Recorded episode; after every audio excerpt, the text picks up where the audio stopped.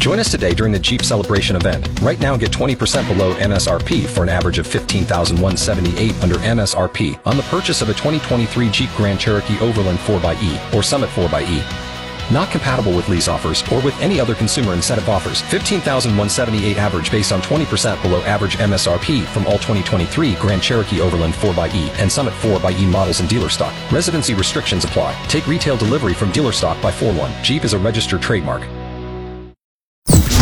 San Antonio Sports Star Audio Vault is brought to you by AA Best Bail Bonds. 225-2121 or online at mybestbailbonds.com. James Pledger, Jack Thompson. The Saturday Morning Hangover. Good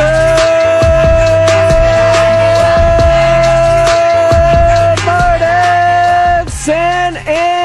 Welcome into the Saturday morning hangover right here on San Antonio Sports Star, ESPN AM 1250 and 1033 FM. We are your hangover without the headache. He is Jack Thompson. I am James Pledger. You can follow him on Twitter at Jack underscore Thompson 33 or at I am Pledger for me. Of course, you can listen along at sasportstar.com. Jack, how you doing, my man? Doing good, man. Doing good. Ready to get into it. I survived the birthday weekend. Ah, yes. It was great. It was good times, although there was a notable, noticeable absence there Saturday night. Had to go to work, man. Had to go to work. Didn't get out until like I don't know, twelve thirty. It's all good. By the end of the night, I was feeling so good it didn't matter. but it was a good time. We we took over the patio out at uh, Ruin Angry, and it's about 20, 30 people just all on the back patio. It was a good, Nice. good time. Lots of fun had. Laser tag, even more fun than I thought it was going to be. And I'll tell you, going to Big Lou's first time there, never done it. Mm-hmm. It's a legitly good pizza. Yeah. I was shocked. Solid, yeah. Like I just thought of it as like an aberration thing, but no, it was actually a, a good pie. So I was happy with that. Yeah, it's a solid place. I haven't been there and I don't even know how long. But exactly. It was one of those things though where I got there, I wanted to see the spectacle that is that giant pizza. Mm-hmm. It did not disappoint. Oh, the pictures do not do it justice. it's massive. It is so big. Oh man, but this is the Saturday morning hangover. Lots to go around. It is an Easter weekend. Mm-hmm. What are your plans for the weekend? Man, so today we're having a big crawfish boil. Is that a normal thing? Is that kind of like a tradition for y'all on Easter?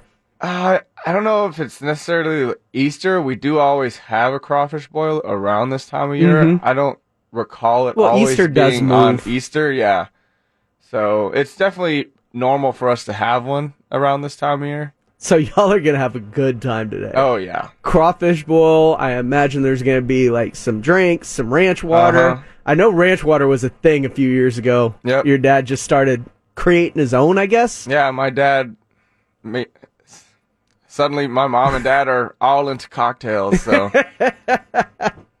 see what they bring today. I I'm intrigued by the by the homemade ranch water because what is it? It's Topo Chico. Topo You- Chico, yeah. What all goes into that? I know Pretty there's sure lemon, just- lime. Yeah, Topo Chico What's the Tequila mixer? Tequila. Okay. and uh, and lime, basically. okay. yeah. s- I was wondering what the mixer in it was. So it's tequila. Mm-hmm. Nice. Well, that sounds actually quite refreshing. It's good, yeah. it's good. I'm. I kind of want to try it. I, Yeah. wanna, I kind of want to try your dad's homemade They're ranch good. water now. Oh man, that sounds good though. Uh, but being in a being in a relationship, you and Anna, it does. Is there new traditions that you're gonna be happening to stumble into this Easter? Not that I can really think of, no. Okay, I didn't know if they did some some things and you were getting ready for like some kind of big to do this week. Maybe it's a dinner. I Maybe it's, all a pretty pretty lax. I feel you. I feel you. But the NBA play-in stuff. yes. It's all done. We have the playoffs set, Mm-hmm. and last night's games pretty pretty good, especially Pretty that early game. That early game between the Cavs and Hawks Yeah. did not disappoint, man. What'd you see out of last night's game? Well, I saw that while the Hawks have not been the Hawks that they were last year, Trae Young is still that dude. He is an absolute baller. 38 points last night in 40 minutes, nine nine assists. Man, that guy he is absolutely a killer. So I took away that Trae Young is still 100% built for the moment and he's a championship caliber point guard. You put the right pieces around him, he can definitely he can lead you to the ship. Oh yeah, and I I was looking at that game and I just remembered, and our friend John Dyer pointed out to me on Twitter last night with Lauri Markkanen going for 24 and including some huge threes to close the gap. Yeah, Lauri Markkanen could have been a Spur. he should have been should have been a spur. And I was reminded of that and it hurt me. It hurt me bad, Jack. Yep, he absolutely should have been a spur. I I'm wondering when I look at this Hawks team. Mhm. They're so hot and cold. They disappointed throughout the regular season, but then you see Trae go off in a game on the road and you're reminded of how dangerous this team can be. Yeah, How dangerous can they actually be? Can they pose a threat? no, they don't pose a threat to necessarily win the East. I mean, Trae is incredible. But the one eight, you're talking about Miami, and I know they had the best record in the East this Mm-hmm. year. I I mean, Miami Could they be on upset? I feel like Miami's hard key slept on They are. as the team that everybody thinks can be upset. No, I don't think that the Hawks will upset them. The Hawks are very good. Trae is phenomenal. But behind Trae, they don't have a whole lot of scoring punch. I mean, Bogdan can go off. He had 20 last night. Mm-hmm.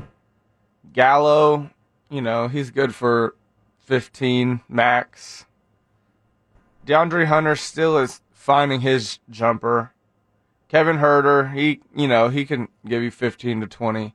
But they also on this team don't have a lot of defenders. Yeah. Trae's not stopping anybody. Kevin's not stopping anybody. Bogdan's not stopping anybody. Gallo for sure ain't stopping anybody. So all they really have is DeAndre Hunter on the defensive end And, and, Clint Capela. Clint Capela, of course, holding down the rim, and then Delon Wright coming off the bench. Mm-hmm. He's a very good defender.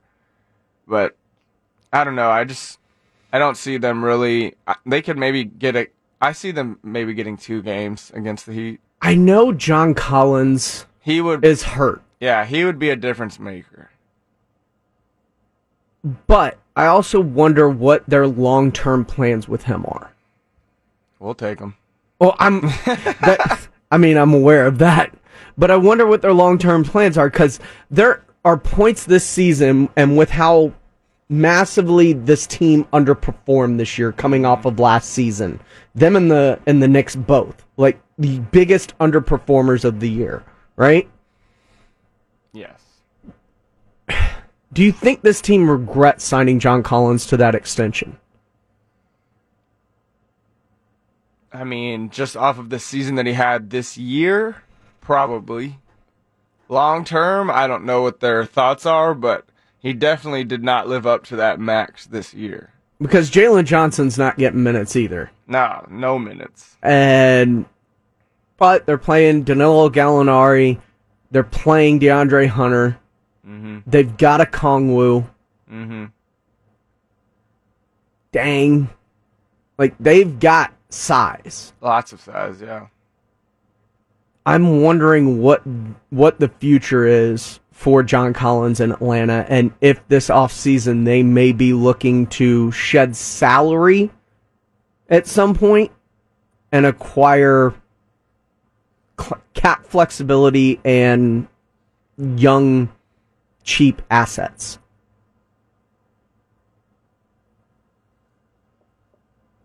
Yeah, I mean, we thought of this team a couple years ago. And I hate to be back on the John Collins train like this, but it just feels like this season was such a disappointment for them that they may have thought they made a decision in giving him that big of a bag for what this team ultimately became this year. No, I, I agree. I'm sure there's some remorse, regret on giving him that huge bag because he didn't play a whole lot this year. And like a couple years ago, we would have said the Hawks are, you know, they were too young. They had no vets. They were mm-hmm. all young guys. Now, all their young guys have grown up and they're seasoned vets in the NBA. So they are certainly a couple of key pieces still from being an elite team in the East. So I would not be surprised if they were shedding some contract to bring in some guys. And on the other side of this, the New Orleans Pelicans ended up holding off the Paul George-less Lakers as Paul George entered the health and safety protocols right before the game. That sucks. That hurts for them, but it looks to be a thing that's coming around more often because I also saw last night Yordan Alvarez of the Astros entered the health and safety protocols before their game last night against the Mariners. So mm-hmm. be careful, guys. but I, I look at the Pelicans. They're going up against the best team in the NBA, in the Phoenix Suns. But I do like Brandon Ingram and CJ McCollum and Herb Jones a little bit and uh, Jonas Valanciunas. Like they've It's a squad. got some squad. Yeah. They've got some squad. Yeah. And if Zion ever comes back, this team could make a Memphis like bounce because Memphis won to play and got into the into the dance last year against the Spurs, and all of a sudden, boom, they're the two seed this year. hmm Could we see something like that out of this New Orleans team? Only if Zion comes back and plays a full season next year. Sure. That's the literal. I mean, he's played only. 85 games in three Yeah. so the only way that that happens is if Zion comes back and plays. I don't know, sixty games. Did you think seeing those uh, dunk videos that were posted during warm-ups against the Spurs, he look right to you? I mean, Because when he landed, I thought he was favoring that foot. it the dunk video is an anomaly to me because Zion's been dunking since he was like eight years old. So Yeah. it's all like he can just walk up out of bed and do a 360 between the legs. Yeah. So to see him dunk, everyone's like up in arms about it. Like that's the easiest facet of this dude's entire game. I want to see him sprint. Like I want to see him get down in a stance and defend. So that'll really tell me if, you know, he's ready to go. But it's like the land on that dunk is what I looked at, and I saw him look like he was putting all his weight on his other Yeah. foot, and which can lead to even bigger problems down the Yeah. road.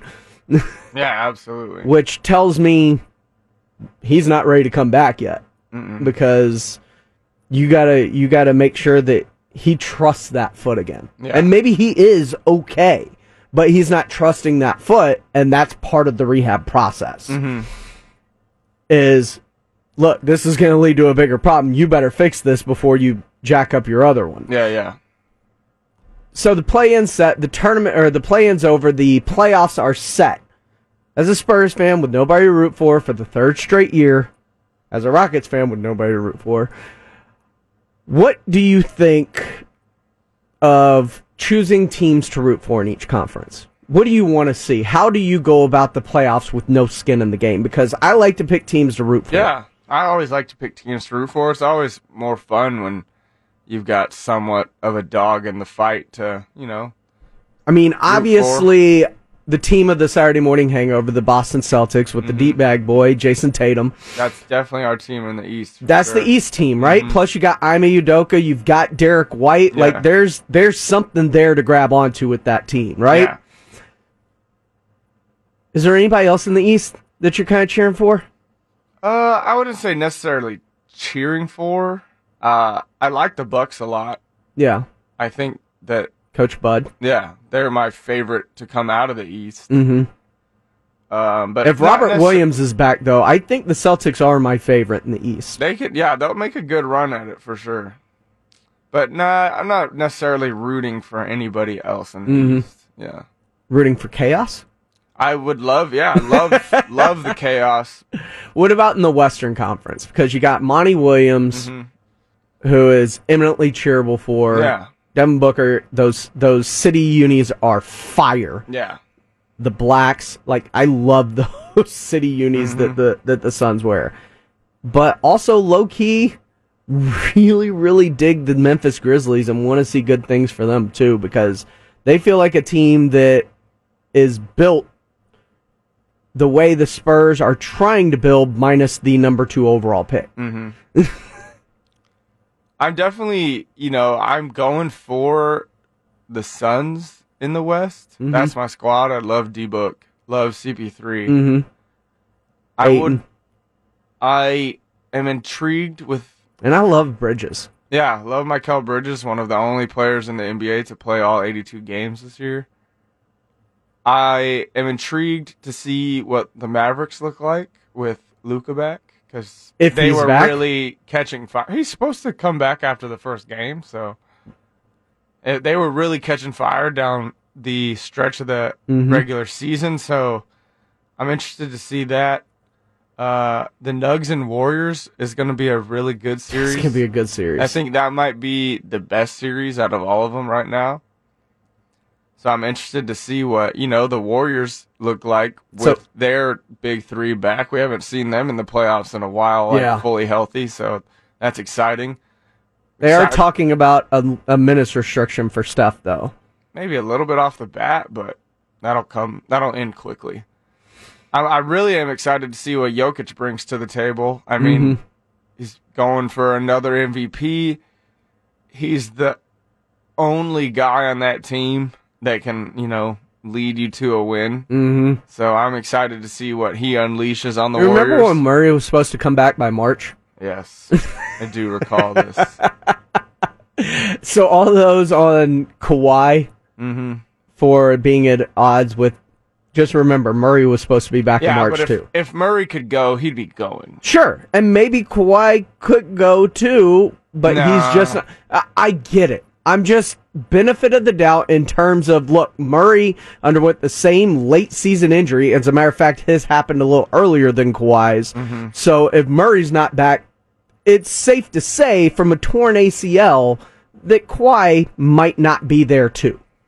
It's it's just safe to say yeah. because I'm dealing with two people on a similar timeline. Neither one of them are back. No, but From can, similar injuries. I can guarantee you though, if Murray could go, he'd be going. One hundred percent. I And you cannot- cannot. No, I can't even. Kawhi. Yeah, I get it. It's can't even say fifty percent. If Kawhi was could go, he'd be going. So It all starts today, noon. Utah Dallas kicks us off on ESPN. Then at two thirty, you got Minnesota and Memphis. That's gonna be cool. Seeing Ant turn into a superstar here Mm-hmm. down the stretch. It is awesome. At five o'clock, you've got Toronto and Philly, which is a low key pretty good series. Looking at Scottie Barnes, possible rookie of the year candidate, going up against the possible MVP candidate in Joel Embiid, James Harden, and then closing it out tonight on ABC with Denver and Golden State. That's going to be a fun day of basketball. Oh, We're going yeah. to take a quick break. When we come back, the Spurs are out of it. So what does that mean for them? Also coming up, the Dallas Cowboys are going to Dallas Cowboy. This they proved that again. Plus, you ready for some football? We'll talk about it coming up right here on the Saturday morning hangover, right here on San Antonio Sports Star, ESPN San Antonio, 1250 AM, 1033 FM. Kicks to Vassell, sideline right. Rash by Alvarado. Big time. Give it 360. Spin stolen by Alvarado. Alvarado racing down the floor. Peels off wing right. Backs it out to McCollum for three. Got him. He's running back screaming. They have all the momentum right now. Timeout San Antonio. 25 for C.J. McCollum. Largest lead of the game for the Pelicans. They lead it 59 to 48 with 57.1 seconds remaining in the half. Welcome back into the Saturday morning hangover right here on San Antonio Sports Star, ESPN AM 1250, 1033 FM. That was Marc Kestecher on the call on ESPN Radio of the San Antonio Spurs following in their playing game to the New Orleans Pelicans. I'm James Pledger. He's Jack Thompson. You can follow us on Twitter. Get along with the show. I am at I am Pledger. He is at Jack underscore Thompson 33. I'm checking that throughout the day to make sure that we stay in tune with you. Jack, Spurs lose. Mm-hmm. Season over. No playoffs for the third straight year. Yep. Where are you at as a Spurs fan? Because the two biggest players that needed to show up did not show up in that game. Not at all. Not at all. Um, where am I? I mean, I Because was- I this is even- kind of why we were Team Tank. Yes, this is exactly what I knew was gonna happen. We were gonna win all those games, fall out of the top six, top seven, make it to the play-in, and get run. And that's exactly what happened. So I gotta say, I'm I'm a little annoyed. Like, Is the disparity that big? Because they did win the series two to one in the regular season. Mm-hmm. Is the disparity between the Pelicans at full strength because we didn't get them with CJ and Brandon Yeah. and Valanciunas all together? it's that big. The gap between nine and ten is that big. It's that big. They have a star And in CJ McCollum. CJ McCollum. Yeah, I won't. I'm, I won't say superstar because I hear that being thrown around. He's not CJ's a, superstar. star. He's, an all star. Yeah, not a superstar. They have a budding star in Brandon Lambert. Yep. and then a much more serviceable big on both ends of the floor. Jonas. Who- Especially on the offensive end. Who definitely He dominated Poeltl. is a matchup nightmare for Jakob Poeltl because he can stretch the floor out, and that's something that always Mm-hmm. Yep. seems to exploit yes. with Jakob Poeltl. yes. And let's not forget, they've got size because they did dominate the boards because Yeah. they've got the size with Brandon Ingram and Jonas Valanciunas and Jaxson Hayes to just dominate the boards. Mm-hmm. Yeah, they had so much more length, so much more size. And playing Keldon at the four, Yeah. Once That's the issue. it- yes. I'm a I'm a tad annoyed. I gotta say. so how do you. It, it, first, Pop was not happy. No. Pop Pop was was not pissed. happy about being asked about his future, saying it was an inappropriate question. It's not. You're 73. Yeah. This has been rumors. We kind of put it off and let you not have to answer this question all year long. So it's a fair question to ask Mm-hmm. Yeah. at the end of the season. It is. Yeah. You think he's coming back? I think he's got another season in him. I do too. Do you want him to be back though? Yeah. Okay. Especially because, you know, not saying Is that detrimental though? No, I don't think it's detrimental. And here's why I say detrimental. Is it detrimental because having all this cap space, future stars that you're or Mm-hmm. I see what you're saying. Yeah. like not knowing the future of the head coach and what the next head coach will be and what that system will be and everything that comes with that. Mm-hmm. Yeah. Why would you want to commit to a team that doesn't have a clear future? that's fair, but like not saying that Pop has There's no suc- secession plan in place. It can't yeah. be Becky anymore. Yeah, that's what I'm saying. Like, it's not that Pop has stuck around too long because I would never say that. But we've now had three lead assistants. Because at best, what what's the timetable that Co- Pop, Coach Pop continues to coach? Two years, Three max. three at the max. Yeah, I would say two. I would be surprised if he did Sure. next year and another. I would be.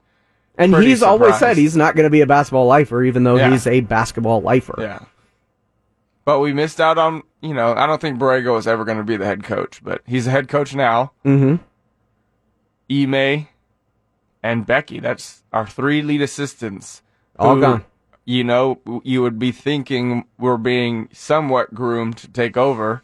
Now, Are now all somewhere else. question though, with what we've seen with Steve Nash Mm-hmm. and Steve Kerr and all the Steves, both in Golden State and in Brooklyn, Mm-hmm. Manu Ginobili has this nebulous role. Yeah. That would be wild. right? It would be wild, but would it be out of the realm of possibility? I can't Because I don't know what Manu's like future and want to be in the game that heavy. Like Mm-hmm. Yeah. I know he wants to be a part, Yeah, but how much does he want to be a Mm-hmm. part? Right?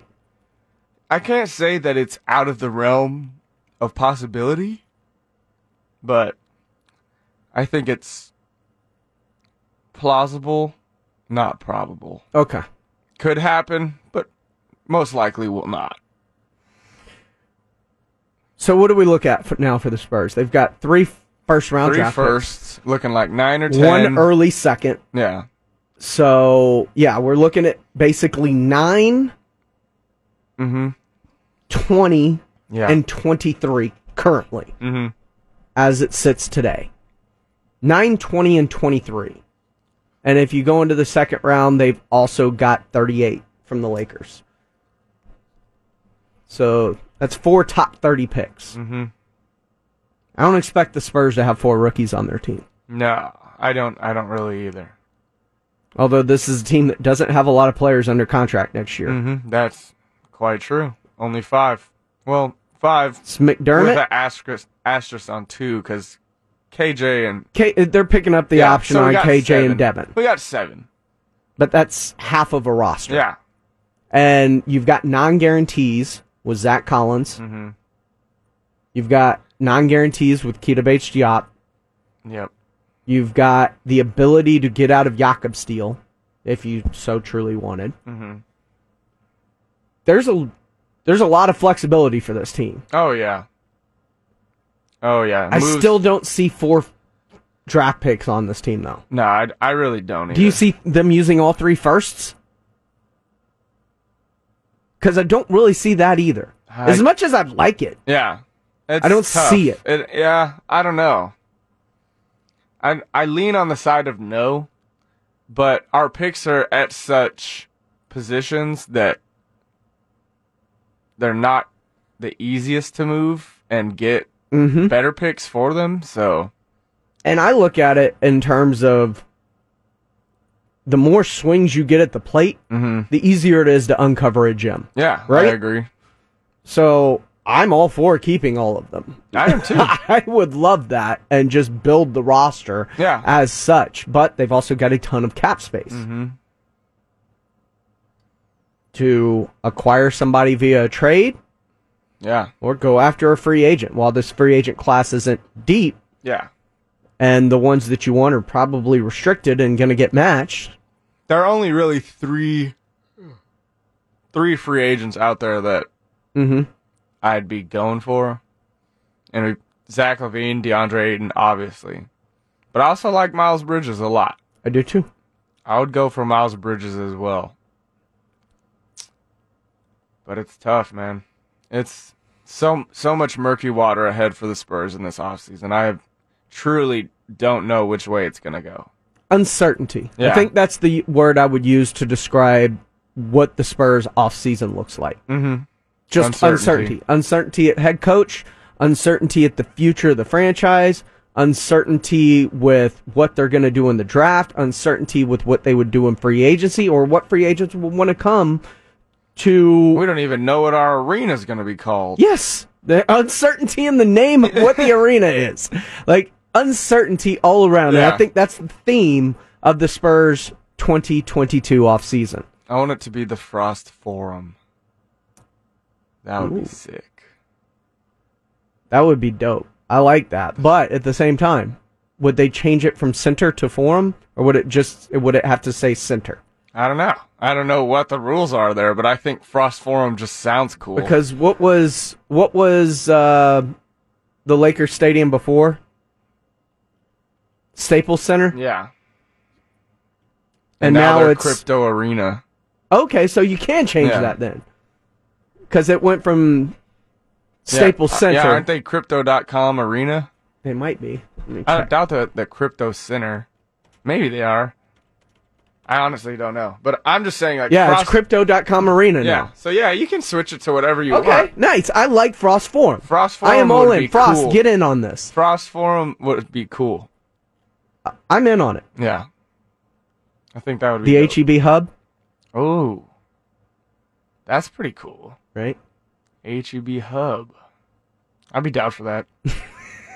I don't even know if any stadiums go by hub. Nope, none do, but I'd be the, I'd be down to be the first. Yeah. Why not? Oh man, send us your names. What do you think they should change the name of the AT&T Center to as we move forward now? Let us know. He is Jack underscore Thompson 33. I am at I am Pledger. You're locked into the Saturday morning hangover. When we come back, the Dallas Cowboys, well, they're going to Dallas Cowboy. It's been a wild off season for them with not a lot of movement, at least with the team aspect. When it comes to what's happening mm-hmm. away from the team, a little bit more is going on. We'll break it all down next, right here on the Saturday Morning Hangover. San Antonio Sports Star, ESPN AM 1250 and 1033 FM.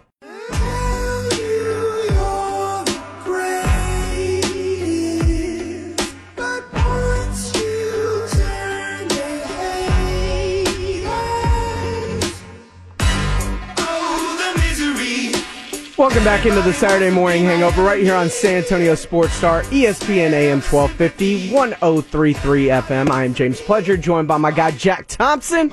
We take you all the way to noon every Saturday, both with the Saturday Morning Hangover, and don't forget to stick around for the post up where we talk all things hoops. But let's look at the Dallas Cowboys, who, well, it's been a very cowboy off season for them. Yep. Where are you at as a Cowboy fan right now, Jack? because they have made zero real signings outside Yeah. of a couple of their own. Good thing they did resign Jayron Kearse, right?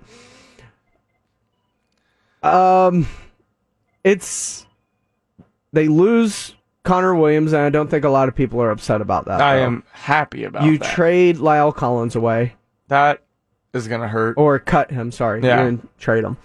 Um, Wish we had traded him. Yeah, you should have traded him. Um, they have not really addressed much of anything in terms of whether it's corner or linebacker or safety or offensive line and free agency. Mm-hmm. There's still some names out there. Yeah. Heck, Stephon Gilmore, the seventh ranked coverage by uh, corner by Pro Football Focus last year and former Defensive Player of the Year, just signed with the Colts yesterday. No, there's still names, and I think we're waiting for that. Texans signed Steven Nelson. I think we're waiting for that signing. March 1st deadline where we don't have to give up the compensatory pick. It sounds about right. Yeah. It sounds very cowboy of them. Mm-hmm.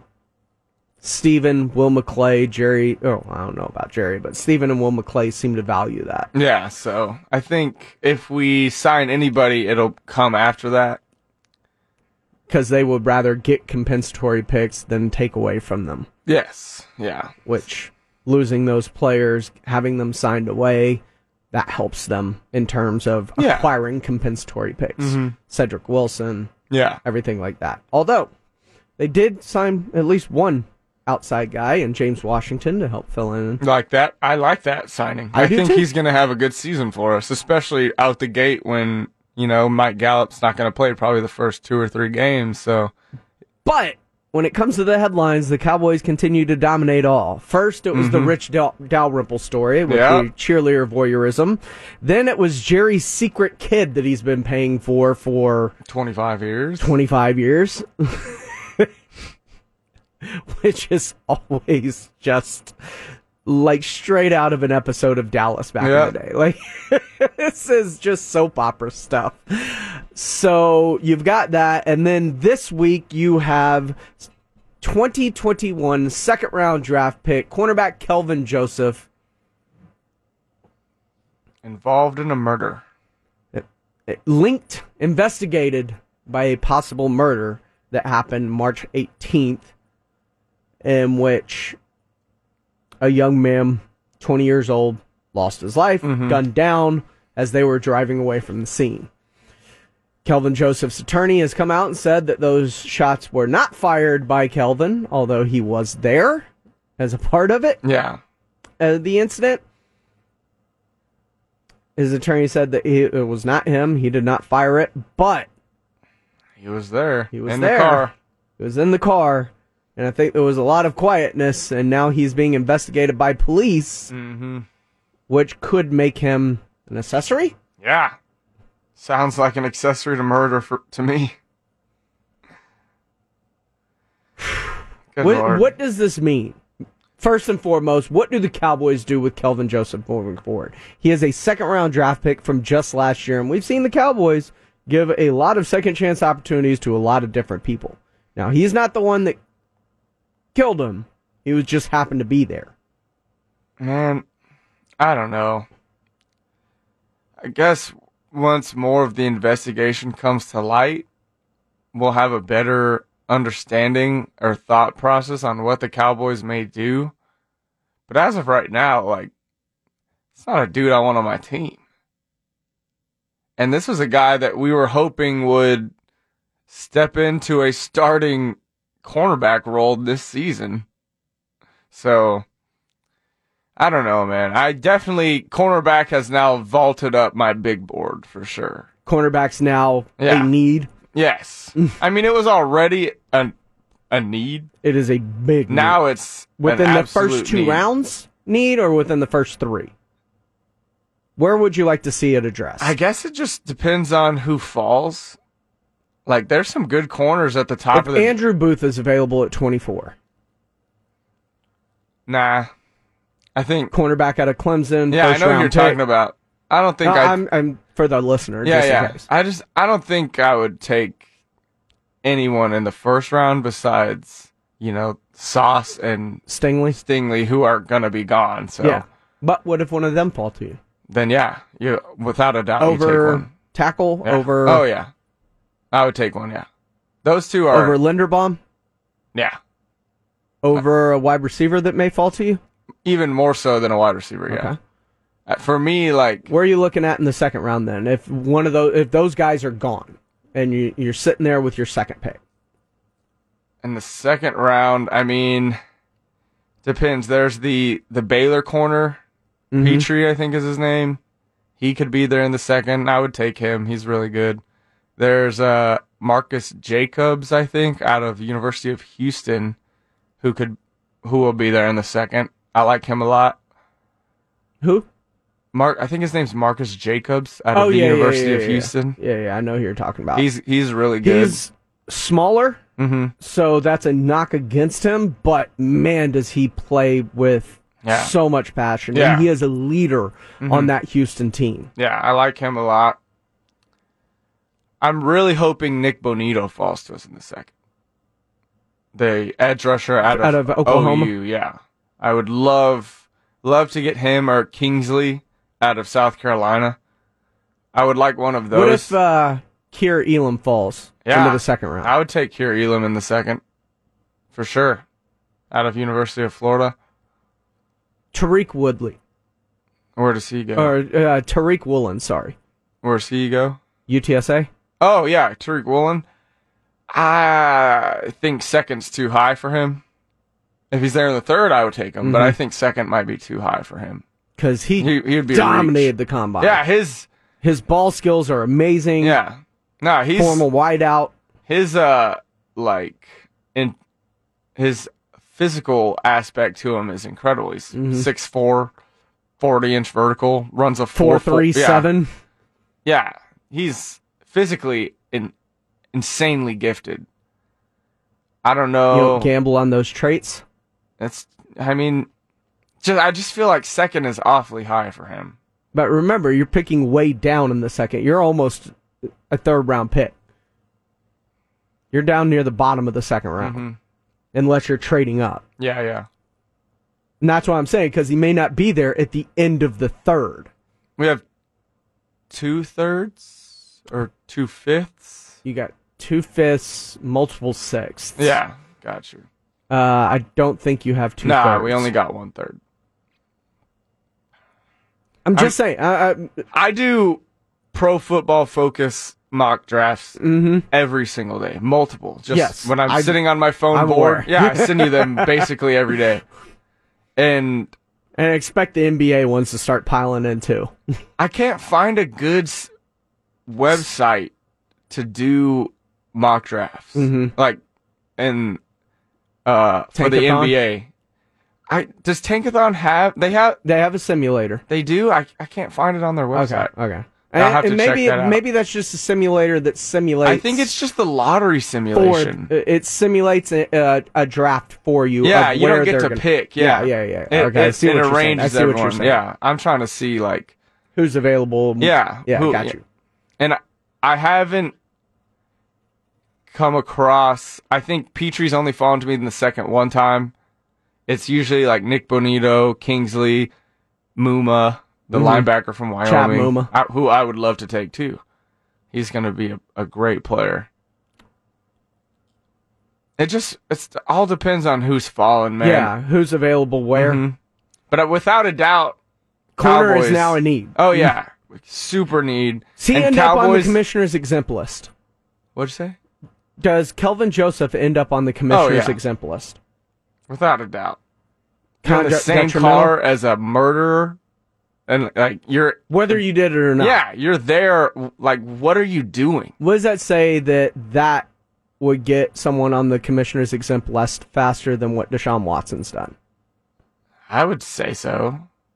Yes? Yeah, yeah, I think so. Yeah, Is it because of the cloudiness of Deshaun and not he said she said when there's actual video evidence you were there Yeah. this happened Yeah. it came from the car you were in and also like on the scale of terrible things you could do in life. murder slightly greater than rape Well, it's not even that Deshaun Watson it, raped. sexual assault Yeah, he was just being in. Yeah, accused of sexual Mhm. assault I would put murder a little bit higher on that list than you know sexual assault. So, yeah, fair enough fair enough I think we probably will not see Kelvin Joseph. At least I don't know if we'll ever see him in a cowboy uniform again because he very well could catch a murder charge and go to prison for who knows how long. So, but even if he doesn't, he's going to miss six to eight games easily, mm-hmm. if not more than that. So, definitely cornerback falls very high on the big board now. And if Cowboys, like I said, you need any help with the draft, I've been studying every day. he's got you Hit up your boy. I'll I will draft us a great team. I just had my first A plus, all A plus draft nice on Pro Football Focus. So we're gonna get into some of the sleepers Yeah. that you can expect from the, probably a third round on Mm-hmm. a little bit later in the second hour of the show. But when we come back, is it football time in Texas again? it is strangely enough. We're going to talk about it next right here on the Saturday Morning Hangover, San Antonio Sports Star, ESPN AM 1250 and 1033 FM.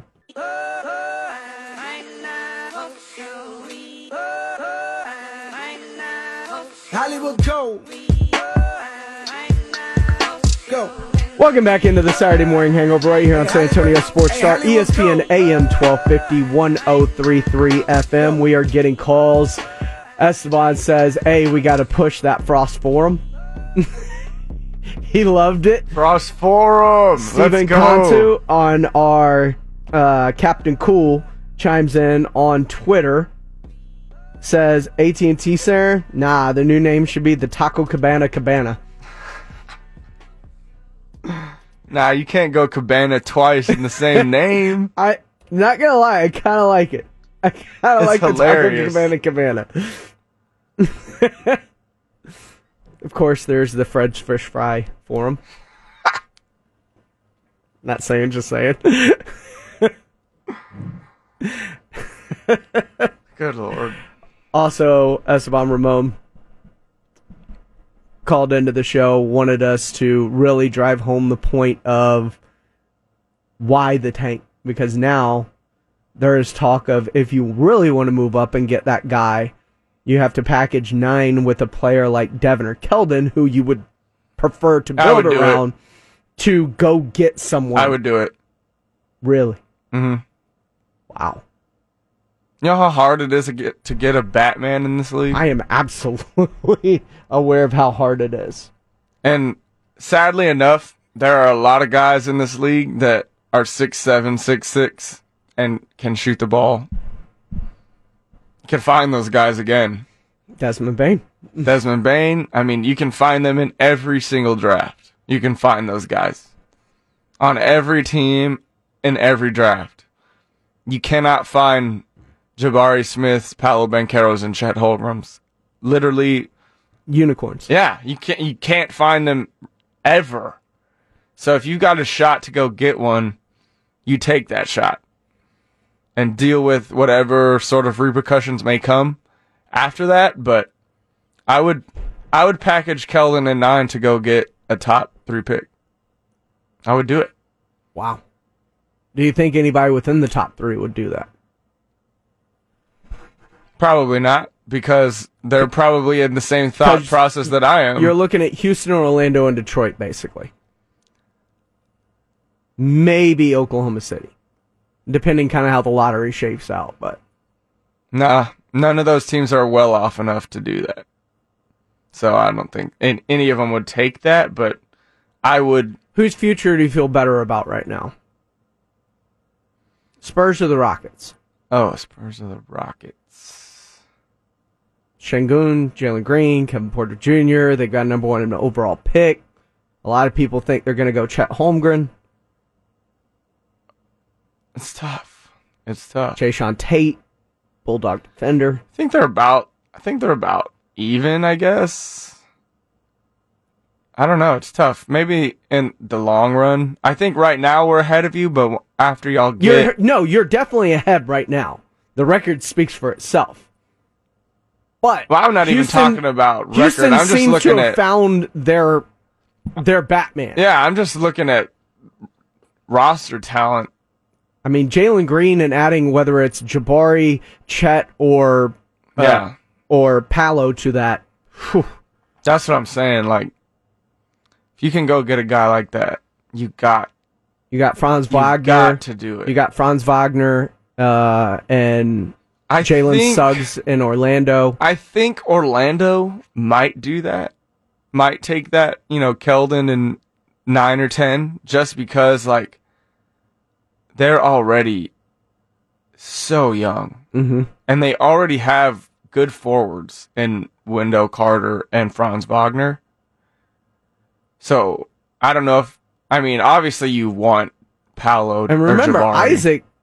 Jonathan Isaac too, yeah. I mean, they've got young, good forwards, and where they do lack is at that wing position, the three. They've got good young guards, which Cole Anthony, Jalen Suggs, which we would love to see Keldon play. the Keldon even play a minute at the three. So, yeah, I think out of those top drafting teams, maybe only Orlando would. Detroit has Cade. They got Saddiq Bey. They got so Saddiq They don't need Kelvin Johnson. No, no, I'm just saying I in know. terms of future. Oh yeah, Like I'm- oh. teams' futures, the roster, the way it's constructed for the future, who do you feel more comfortable with? of those top drafting teams. Yeah, because remember, they're going to get one of the big three, all of them. I would say Orlando, I think, has the best future. You and Orlando. Y'all's roster makeup is very similar Mm-hmm. in terms of super young, unproven, unchallenged guys that can just flat out hoop, that don't necessarily know how to win in the NBA yet, Mhm. but just know how to play the game. So I think it's you and Orlando. Super young, uber talented, with nothing but dudes under 25. Yeah. And uh, by the way, that team, if like if the lottery just goes status quo, Mm-hmm. that team that just beat you, that is, as you said, leaps and bounds above you when it comes to the play-in, um, they they pick right before you. Mm-hmm. Orlando has the Lakers pick at eight, while the Spurs pick at nine. So not only are the Pelicans better than you, they're going to be drafting a person in front of you that is perceivably just this much better. I don't know, like they're definitely they're better. I don't know if it's by leaps and bounds, but they I mean, two segments ago, I asked what the talent disparity is between nine and ten with the Rockets, or excuse me, the Spurs and the Pelicans, There's- and you said it's big.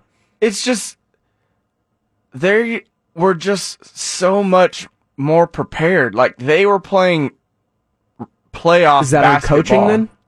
I think it's just also on time in the league. Like Jonas has played Mm-hmm. more playoff games than every player on the Spur combined. CJ Mm-hmm. McCollum too, more playoff games than every player on the Spurs combined.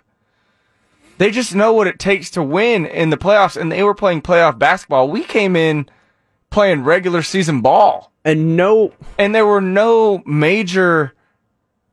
This is what I don't want to put this like damper on Spurs, but I also want to remember two things about, as we talked about Kawhi a little bit earlier in the show. Mm-hmm.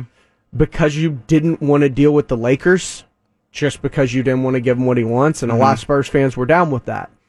You missed out on Brandon Ingram and Kyle Kuzma. Kyle Kuzma is balling in Washington. Brandon Ingram just eviscerated you in the playoffs yeah.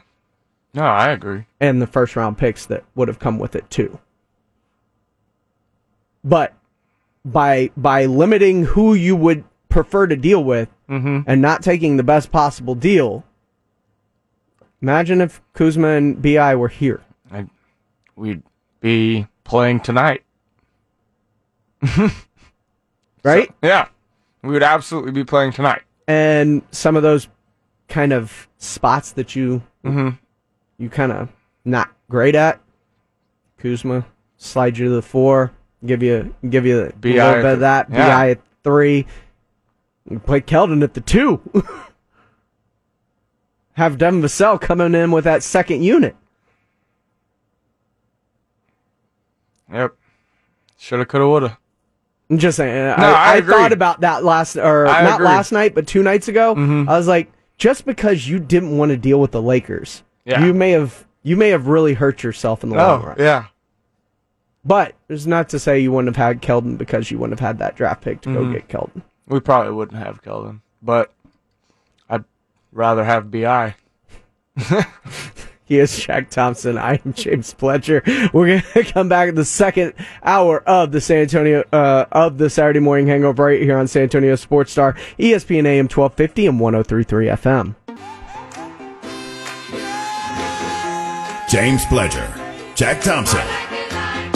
The Saturday Morning Hangover. Good morning and welcome back into hour number two of the Saturday morning hangover right here on San Antonio Sports Star, ESPN AM 1250 and 1033 FM. I am James Pledger. I'm joined by my man Jack Thompson as we take you all the way to noon. First, the Saturday morning hangover till 11, then all the hoops talk you want on the post up as we continue our morning. But, Jack, football is back. Mm-hmm. It starts today.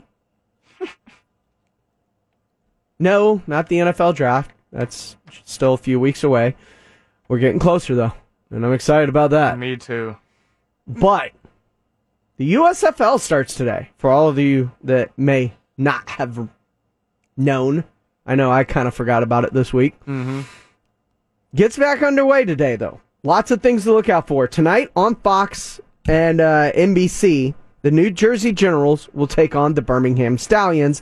And then Sunday, we got a triple header at 11 o'clock on NBC and Peacock Network. We get the Houston Gamblers taking on the Michigan Panthers. Uh, on 3 p.m. on USA, we'll get the Philadelphia Stars taking on the New Orleans Breakers. And on FS1 at 7 o'clock tomorrow night, we've got the Tampa Bay Bandits and the Pittsburgh Maulers. Are you intrigued enough to watch this?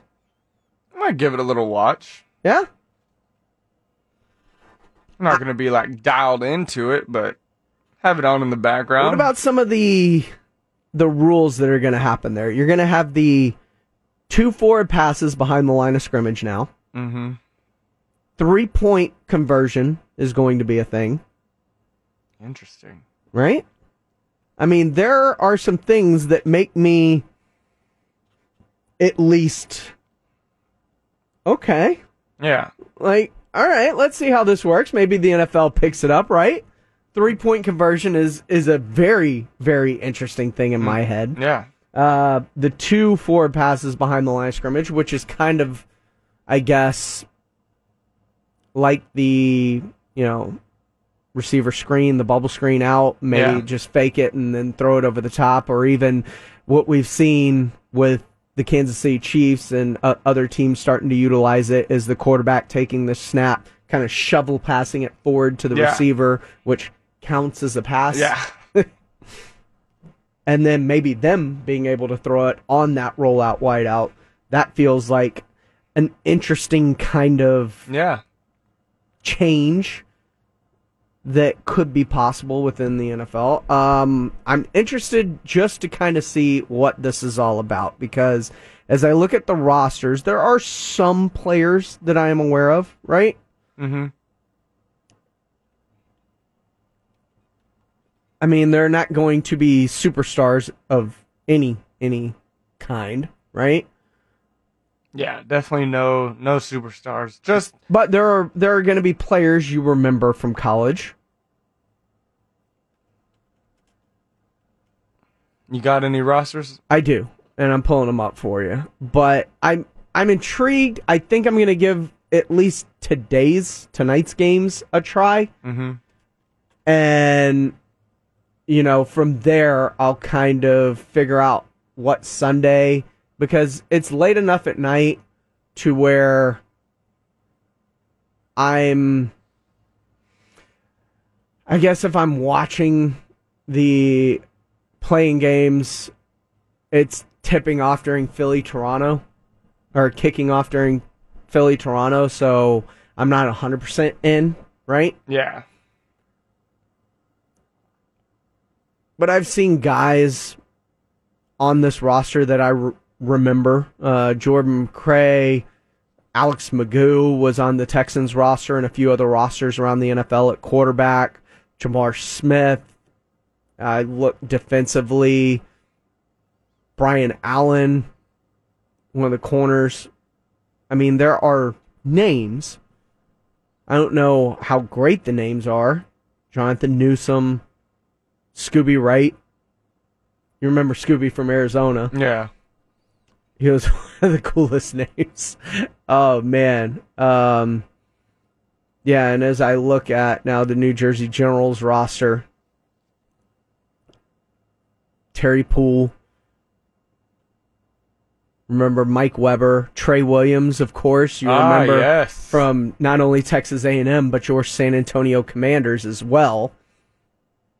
De'Vante Bausby, another former San Antonio Commander, which makes sense because uh, if I remember correctly, former head coach of the San Antonio Commanders is the coach up in New Jersey. So seeing some name similarities between the Commanders and the New Jersey Generals makes a lot of sense. Bryson Young, Nick Rose, Texas kicker.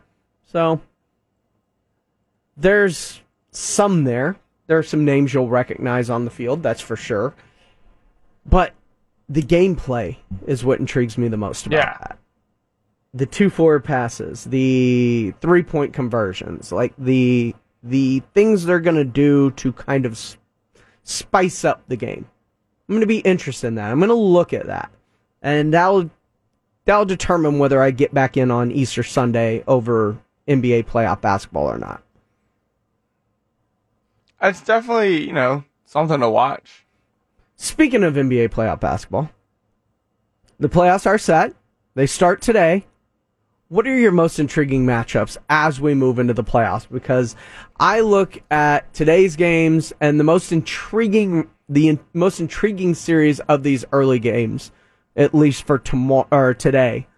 I want to see Memphis in the playoffs mm-hmm. against this young, gritty Timberwolves team, and I want to see this Denver Golden State game. If we're talking about today's games, those are two games that I have like bookmarked, and I'm like, this is going to be interesting.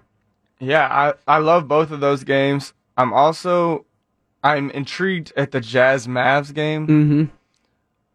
We've got Luka. The uncertainty of Luka has me like lukewarm on that series right now, just because without Luka, I don't think the Mavs have a chance. but the Jazz are historically bad in the playoffs. So are the Mavericks. So I'm just seeing if you know that's a team that everybody's been waiting for them to take that next step forward. I want to see if the Jazz, you know, can can do that. Mm-hmm. If Spida can live up to his, you know, reputation and take a team through the playoffs. So that's something I've got my eye on too. Now, the most intriguing matchups tomorrow to me. Number one with a bullet out of all the playoff games, it's Boston Brooklyn. mm-hmm. Boston Brooklyn's going to be an insane series. That is an Eastern Conference Finals type of matchup in the first round. absolutely. That's going to be incredible. What are your thoughts on Boston and Brooklyn early on? Because you got Kevin Durant, you got Kyrie, you've got deep bag boy Jayson Tatum, you've got Jaylen Brown. Still not sure what Robert Williams' status is. He obviously makes a huge difference as we move forward. Oh yeah. Um. But as much as I love Boston, having Kyrie available for all games, not just the road games, mhm. that's a different story with Brooklyn. Man, this one could go And Kyrie's been balling. Kyrie hasn't balling, but that team, it took their whole effort to get out of the play-in, Yes, and they only won by what five points? sure. I never felt like that game was in serious. But I'm just saying, like the C's are a whole different animal. Sure. They score better, and there is something to be said about the length of that Cavs team, though. Yeah, yeah. uh, The Cavs, I think if the Cavs had Jarrett Allen, I think they would have beaten the the Nets in that play-in game, hundred percent. I I lean Celtics just because they can match them point wise With Jayson Tatum, with JT and Jaylen Jaylen Brown, Brown. and they are have difference makers on the defensive end. Marcus Smart, Derrick White, um, yeah, Jaylen Brown, great Mhm. two way guy. So I Does Robert Williams he see that is that is the, caveat. linchpin Yeah. of this series? Yes, that's the caveat. If there's no Robert Williams, I think this goes seven, and either one can take it. If Robert Williams set, comes back game four, I think the C's absolutely take it because he's that you know He's, that, big of a difference Yeah. maker So defensively. he's absolutely the caveat, the X factor.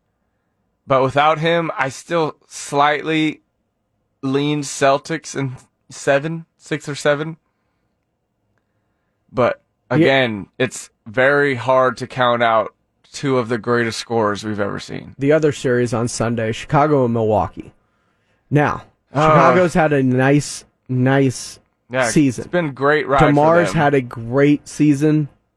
but they ain't ready for this. I don't think they're ready for They, this. they ain't ready for playoff Giannis. He is going to destroy them. They have no one on that For team one? that can check him. Four one. I think so. Gentleman sweep. they have no one on that team that can check Giannis. And everybody on the Bucks can check anybody on the Celtic or on the Bulls, I mean. Mm-hmm. I mean, Khris Middleton on DeMar. You put Jrue on Zach LaVine. Mm-hmm. He- That's pretty good matchup right Put there. Giannis on Anyone in the league. anyone on the league, but I, I was thinking Vucevic. Yeah, Giannis on Voos and also Brook Lopez on Voos. So Mhm. I just have no idea how. Is Patrick Williams playing? Is Patrick back? That is a good question. Because he is the literal only player on Boston that, or not. God, I keep saying that on Chicago Mhm. that I think could physically match up with Giannis. Not for a whole game, and he's not going to lock him up by any stretch, but he's big enough, strong enough, fast enough to Mhm. to be there, to get in his way, rather. So, but yeah, I still think it goes four one. It could even be a sweep, dude. It, it could very well be a sweep. Very well could. But it looks like I think he's playing. I think he's back. Yeah, I'm. I'm pretty According sure. to the Chicago Sun Times. Yeah, so that's good. That that'll help. But still, I mean, Too much. it's too much. Giannis is he's gonna get into that mode. Early conference finals picks. Bucks Suns. And No, or- conference oh, conference finals. Uh give me the Bucks. Man, I don't remember exactly how it's bracketed out. Uh I think Bucks, Celtics, Okay. and Suns, Grizzlies. Whew. Okay. I don't disagree with you at all. As a matter of fact, I, I don't disagree with you in the slightest. I think, you know, Miami and um Miami is so Miami on, and it feels. Brooklyn have a chance, and I think Philly also has a puncher's chance too.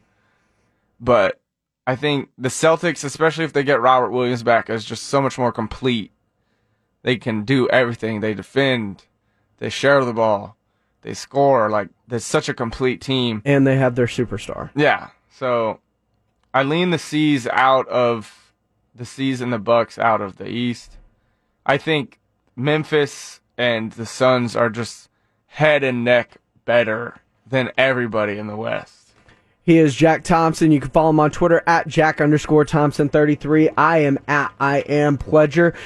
We want to give you a chance to win $2,000 for mom this year in San Antonio Sports Stars Mother's Day contest. 2000 bucks for mom. Just go to sasportstar.com and register for your chance to win. Get mom what she'll really appreciate for Mother's Day this year. A little cold hard cash with San Antonio Sports Stars 2000 $2,000 for mom contest at sasportstar.com. When we come back, oh it is draft time. Yeah, your dad is blind. It's like I'm looking underwater. like, I love the frames, but he is blind, man. I didn't know was I've this done bad. that too. Yeah.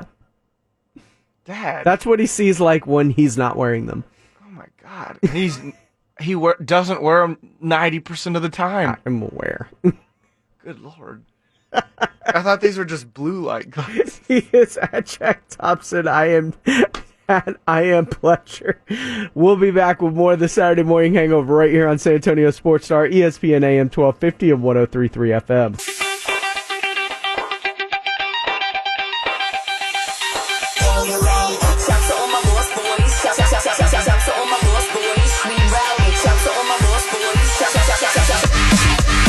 To Welcome back into the Saturday morning hangover right here on San Antonio Sports Star, ESPN AM 1250, 1033 FM. I am James Pledger. I'm joined by Jack Thompson, as always, as we take you through to the post up coming up at the top of the hour. But we're going to talk a little bit of draft, Love it. NFL draft this time Love it. as we get ready for what's going to happen here in a couple of weeks. And we'll start off with the Dallas It's the Cowboys. 29th, right? It is the 28th. Thursday, 28th. Friday, Saturday. Yes. Yes. So we are less than two weeks away from round one.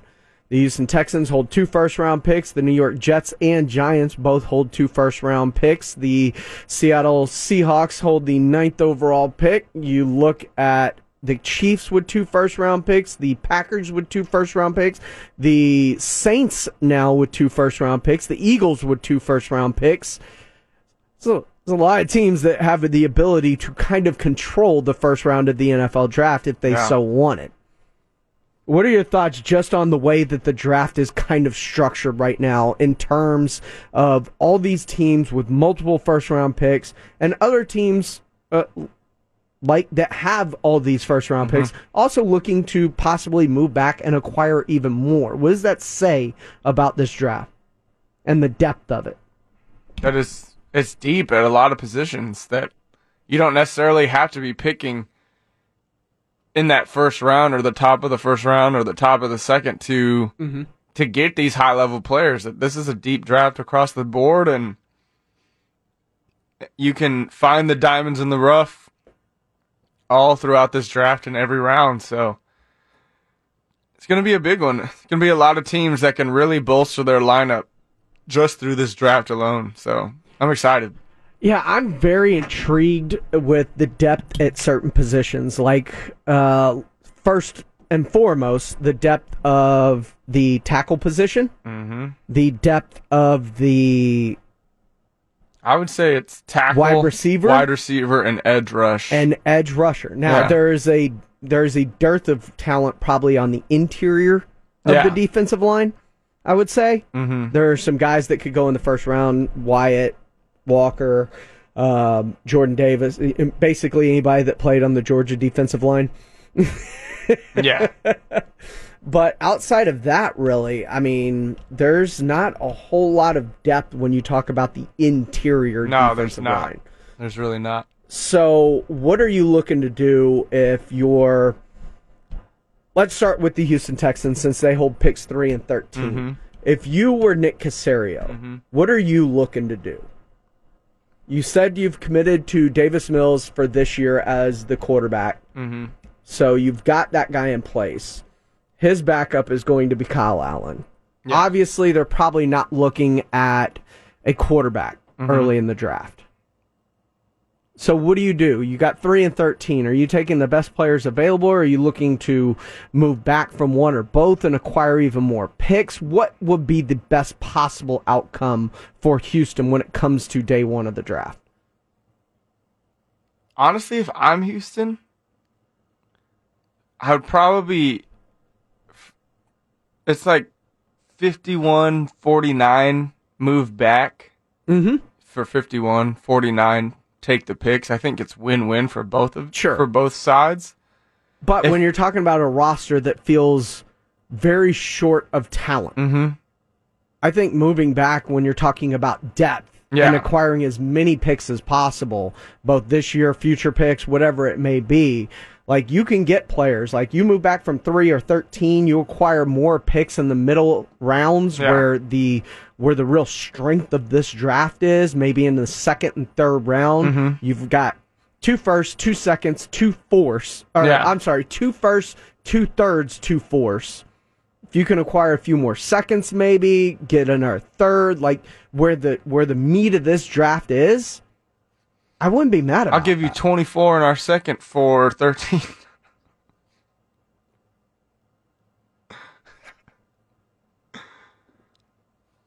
i think uh uh the draft book would call for a little more compensation Yeah, than, yeah. but than that but it's not something i would be opposed to at Yeah. all if you're looking to move up to 13 But on the flip if you're looking to move up to 13 though as the cowboys what are you targeting there because that screams wilson or olave to me unless one of those tackles falls like charles cross At 13 for the Cowboys, I would probably take either Devin Lloyd or Trent McDuffie. Okay.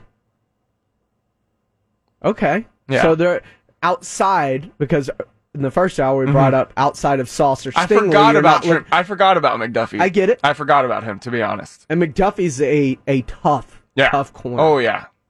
So I that I would take at 13 probably one of those guys like you said unless Cross or Evan Neal fell that far. I don't think Neal would, but I do think Cross could make it that Yeah. far down.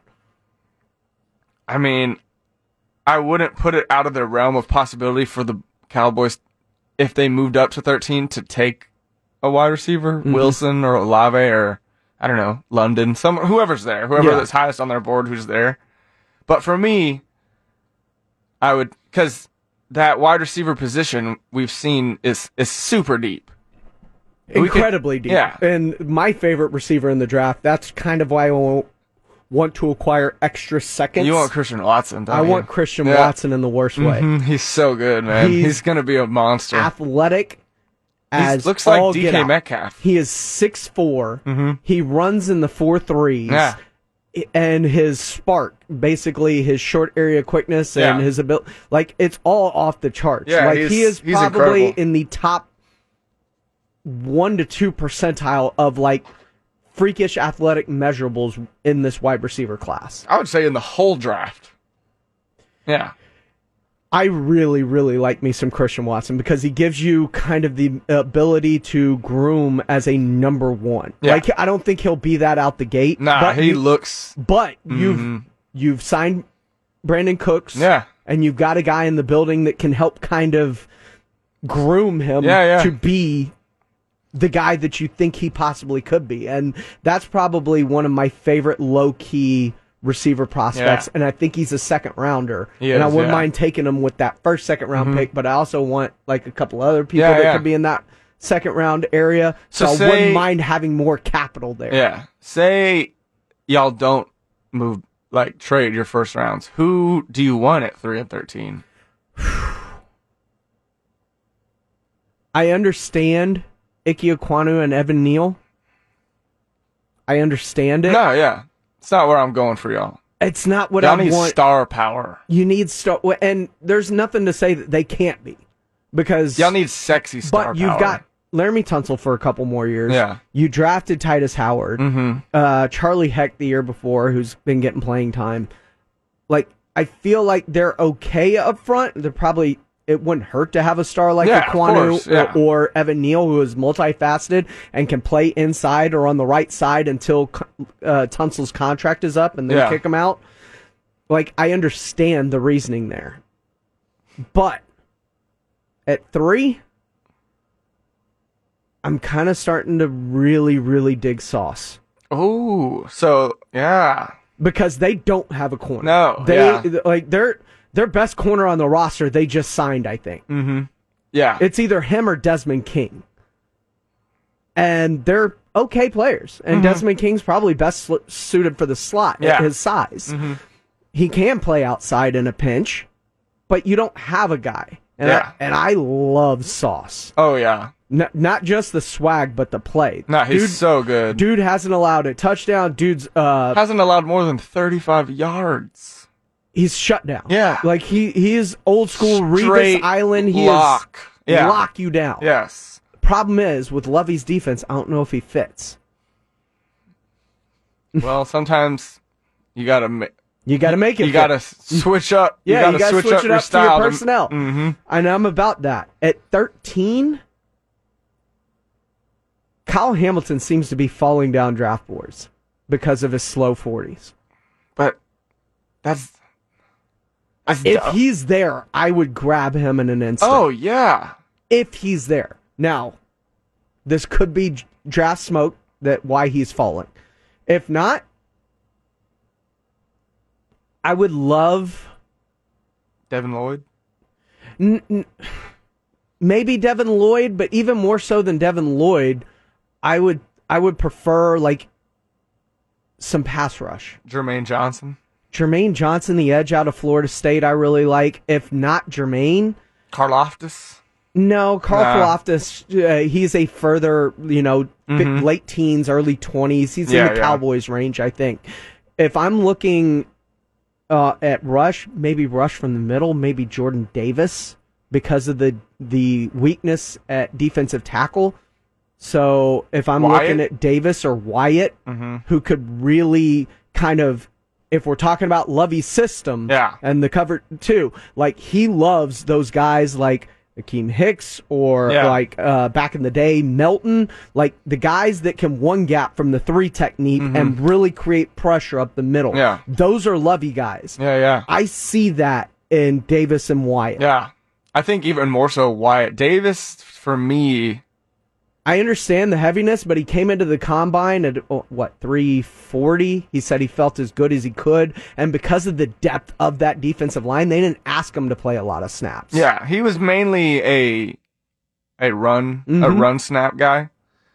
So it'll be interesting to see what you know he does in the NFL. I just think Devonte Wyatt is going to be Wyatt's a a menace. monster. He's going to be a menace. So I wouldn't, and as much as I need to help Davis Mills, Yeah, I want to take the That's- best available players. yeah, yeah, yeah. That's what we always talk about. You're picking that high in the draft. It's lottery tickets. It's and if I'm filling there, holes. that's what I want. Yeah. And in the second round, maybe at 38, Then you fill the pick, holes. Yeah. Then I'm looking at possibly the Mhm. best receiver available. Yeah. Maybe a Christian Watson, maybe a Skyy Moore.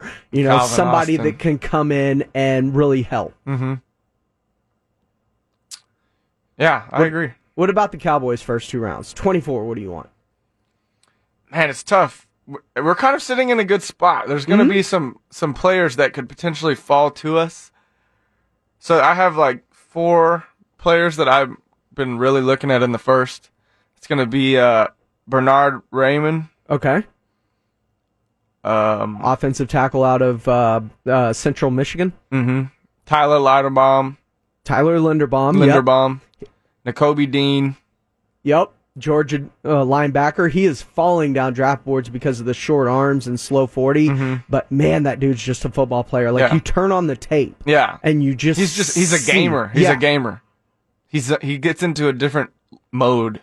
And people And then- are worried about his short arms and being swallowed up by blockers, but the dude's always around the football. Yep. And then um, Wyatt, Devonte Wyatt. Devonte Wyatt. And if all those guys are somehow gone, and even if they're not, What do you I think wouldn't of George be. I don't. I haven't watched enough of his tape Purdue. to really know what he's about. He's he's good. He he's really powerful. Mm-hmm. He's got good moves. He he uses his hand placement real well. Yeah.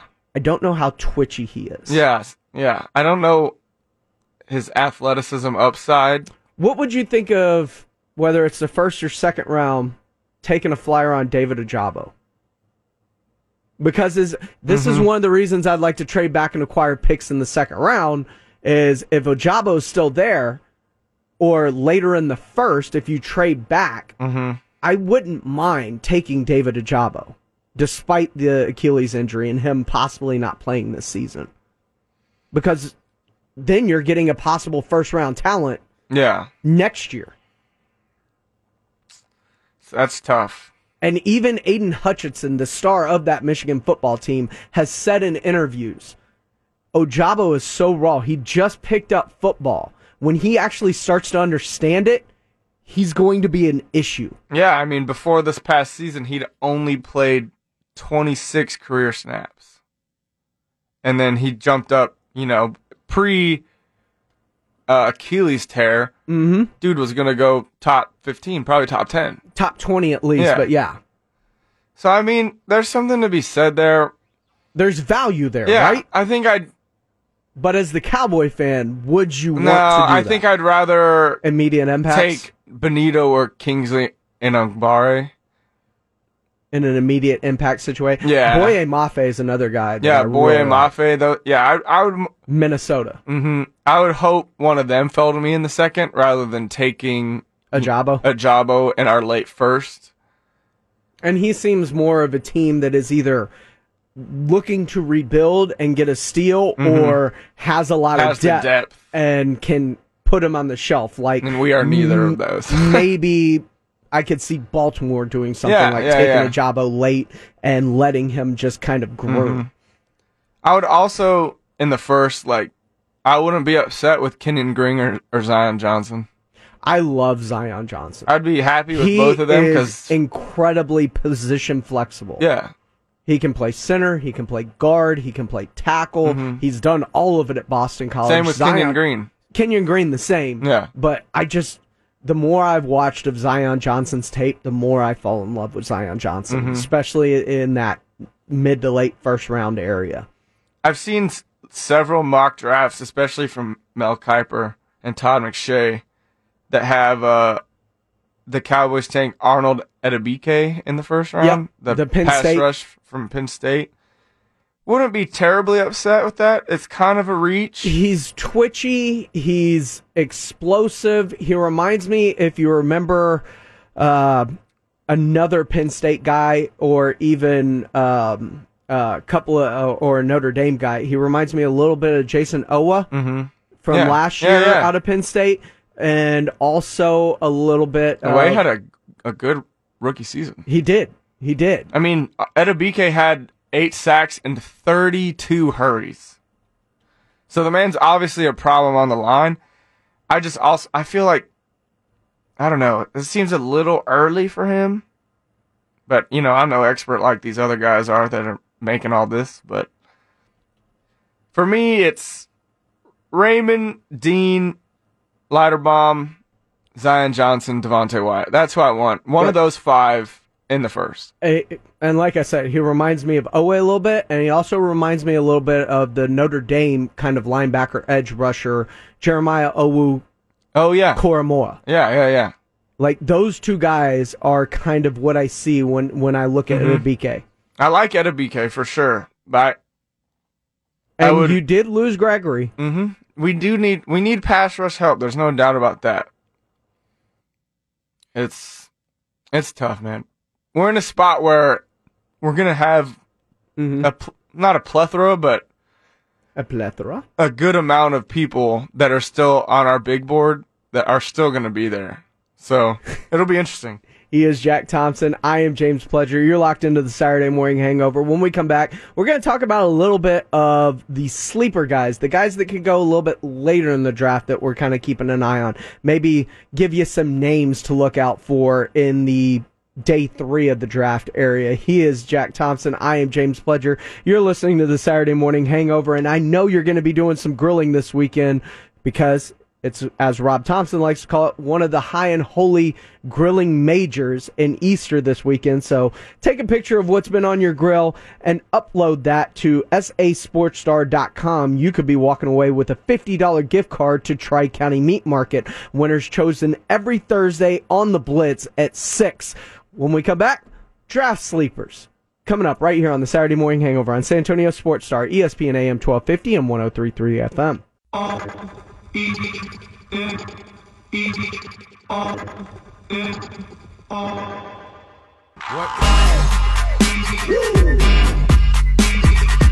Welcome back into the Saturday Morning Hangover.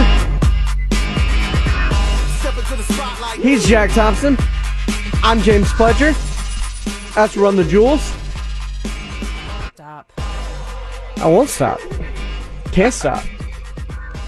We got the post up coming up next at the top of the hour, but until then, we got you a little NFL draft preview right here on the Hangover as we get ready for the NFL draft here in a couple of weeks. And of course, on the post up here in a few hours, we're going to have your look at the NBA draft and probably what the Spurs are looking at with those picks at 9, 20, and 23 mm-hmm. currently.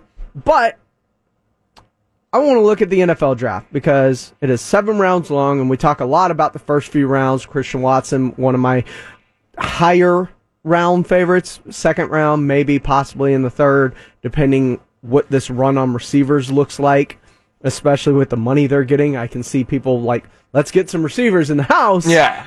before we got to pay them. Yeah. so I could see that happening. But who are some, and it's not just Cowboys, but some players that you could see in the draft making an impact somewhere that are going to go probably day three. So like fourth, fifth, sixth round, maybe the third round on day two. What are some names that you're looking at? Let's see. I like uh let's see. Let me get into some of my mocks. Yeah, yeah, yeah. It's uh, perfectly fine. I mean, I can tell you a couple off the top of my head right Mhm. now. Uh, I love, I love me some Charlie Kolar, Mhm. tight end out of Iowa State. He's probably going to be a late draft pick. This is going to be not a fantastic tight end draft, but I think it's a really solid tight end draft. Yeah, there's I some- think there's a lot of solid tight end talent in this draft that you can get pretty late. And Charlie Kolar out of Iowa State, dude that can play the wide position, can block, also receives extremely well. I would look at Charlie Kolar in the late rounds if I'm a team looking at tight end help, and the Dallas Cowboys could be one of those teams looking for tight end help, seeing as basically the only tight end you really have on your roster is Dalton Schultz, Dalton Schultz. and uh, who was the kid you drafted the other year? I want to say it was on like Notre Dame or something. You know who I'm talking I about, I know right? exactly who you're talking about. But those those are a couple of guys right off the bat that come to mind. Is Charlie Kolar and uh, if you want to go Wydermyer.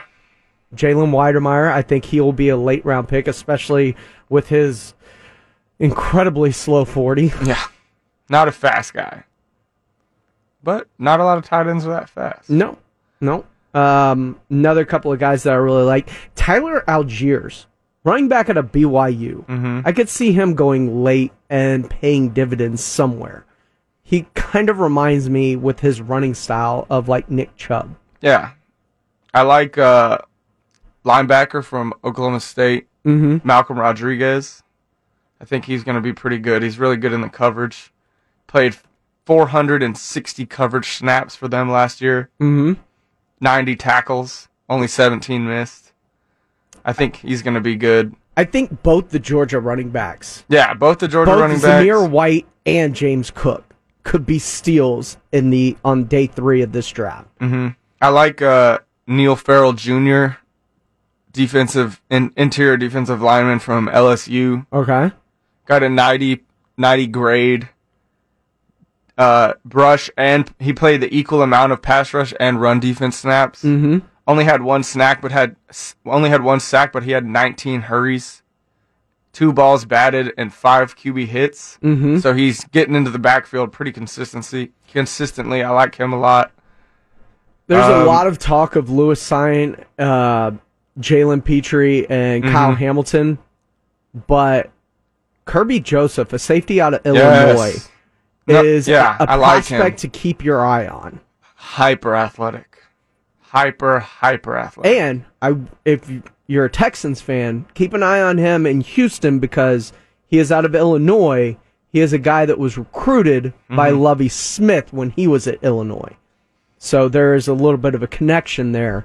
And Houston, they just let their safety walk. Sign, uh, Justin Reid signed with the Kansas City Chiefs.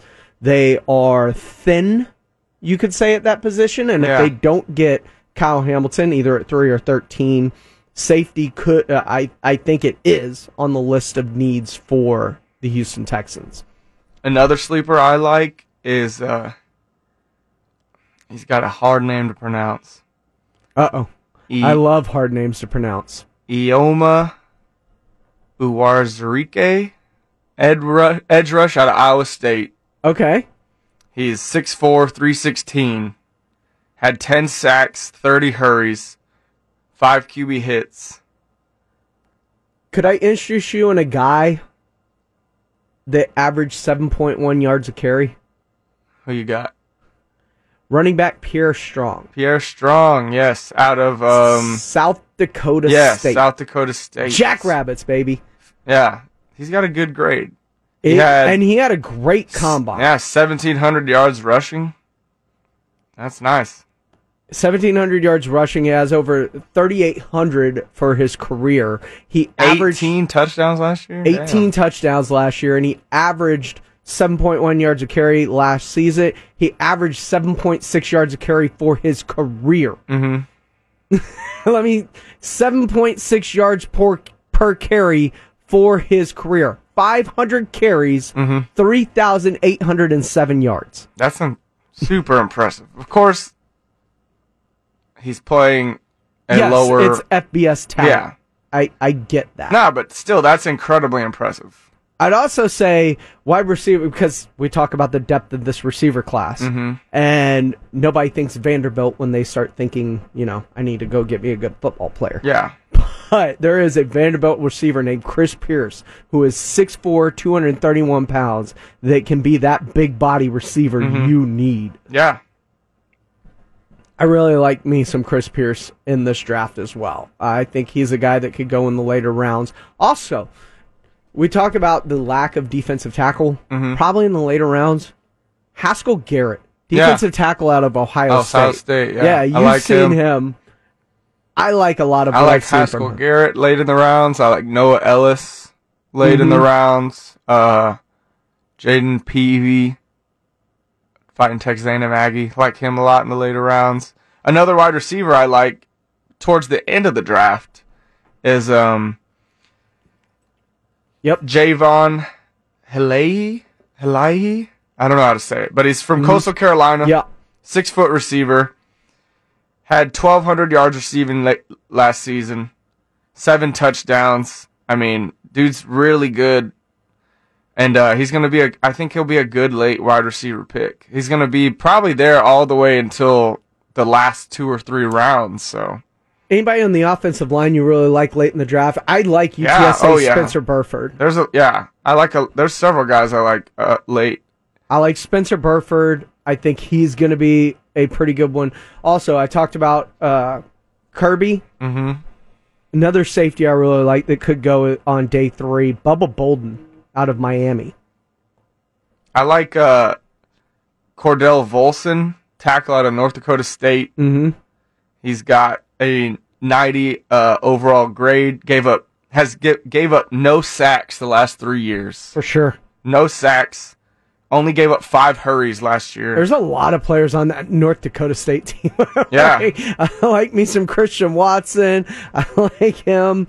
Uh, their running back, I like a little bit. Like they've got some playmakers on that North Dakota State team. There's another tackle out of Southern Utah. His name's Braxton Jones. Mhm. 94 overall grade. Mainly a pass block uh, tackle. Mm-hmm. Three sacks last year. Zero the, t- the seasons before.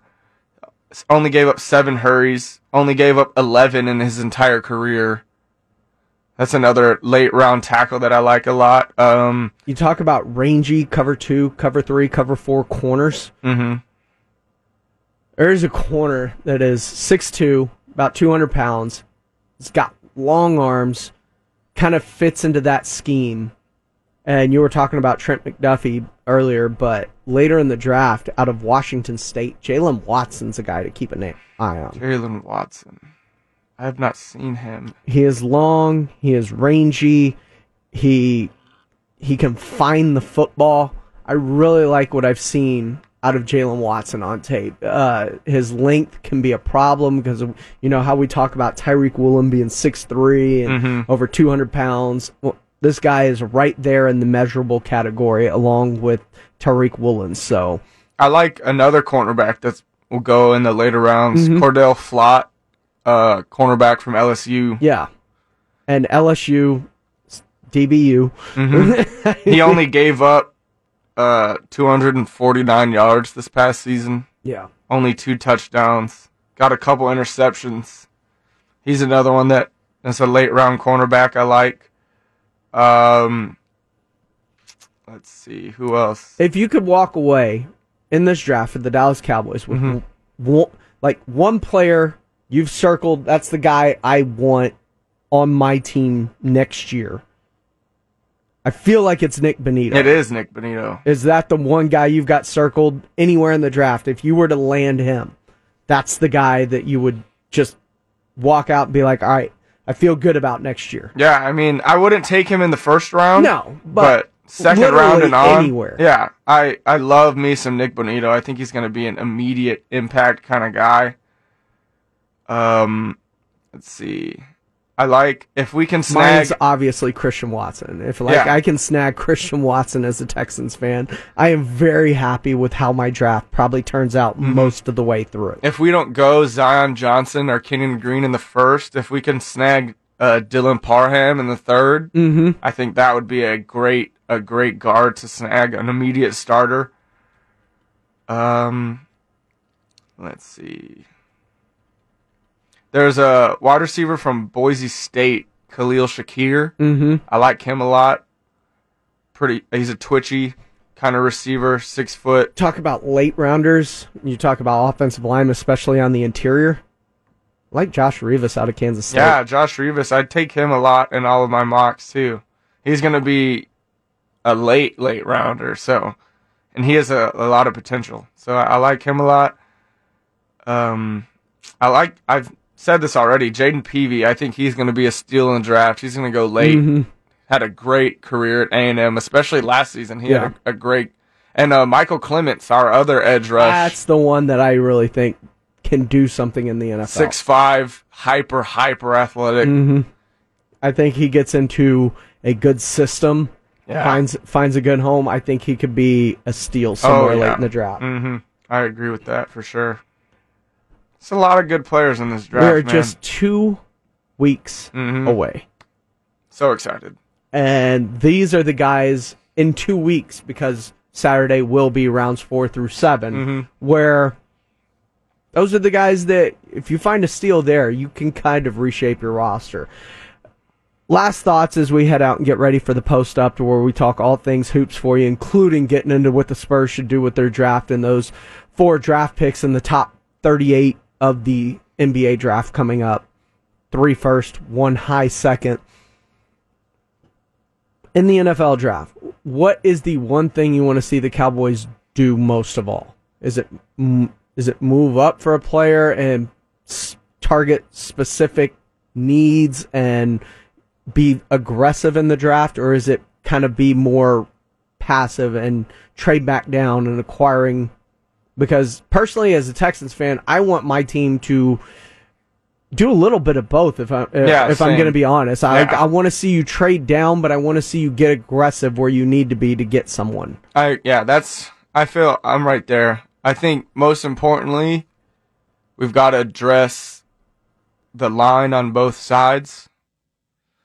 Um, but after that, Mhm. I mean, it's just best player available. I feel like, but we definitely, I mean, Tyron Smith, while still great, doesn't have a lot of gas left in the tank. You think Simi Fehoko can take a a step, this yeah, coming I, year? I I actually do. I think he can, and I think um we'll get to see it right out the out the gate. I think he's gonna be in line for that number three receiver now that uh Noah Brown Probably is three out. or four. Yeah.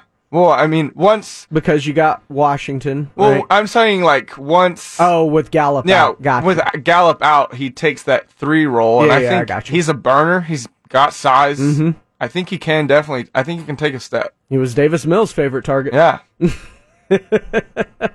He is Jack Thompson. I am James Pledger. This has been the Saturday Morning Hangover. We are your hangover without the headache. Thanks for hanging with us. Stick around. Coming up next, we got everything hoops for you. The post up as the NBA playoffs get started today. That's coming up right here on San Antonio Sports Star, ESPN AM 1250 and 1033 FM. Ladies and gentlemen, Jack Thompson, James Pledger, the post up.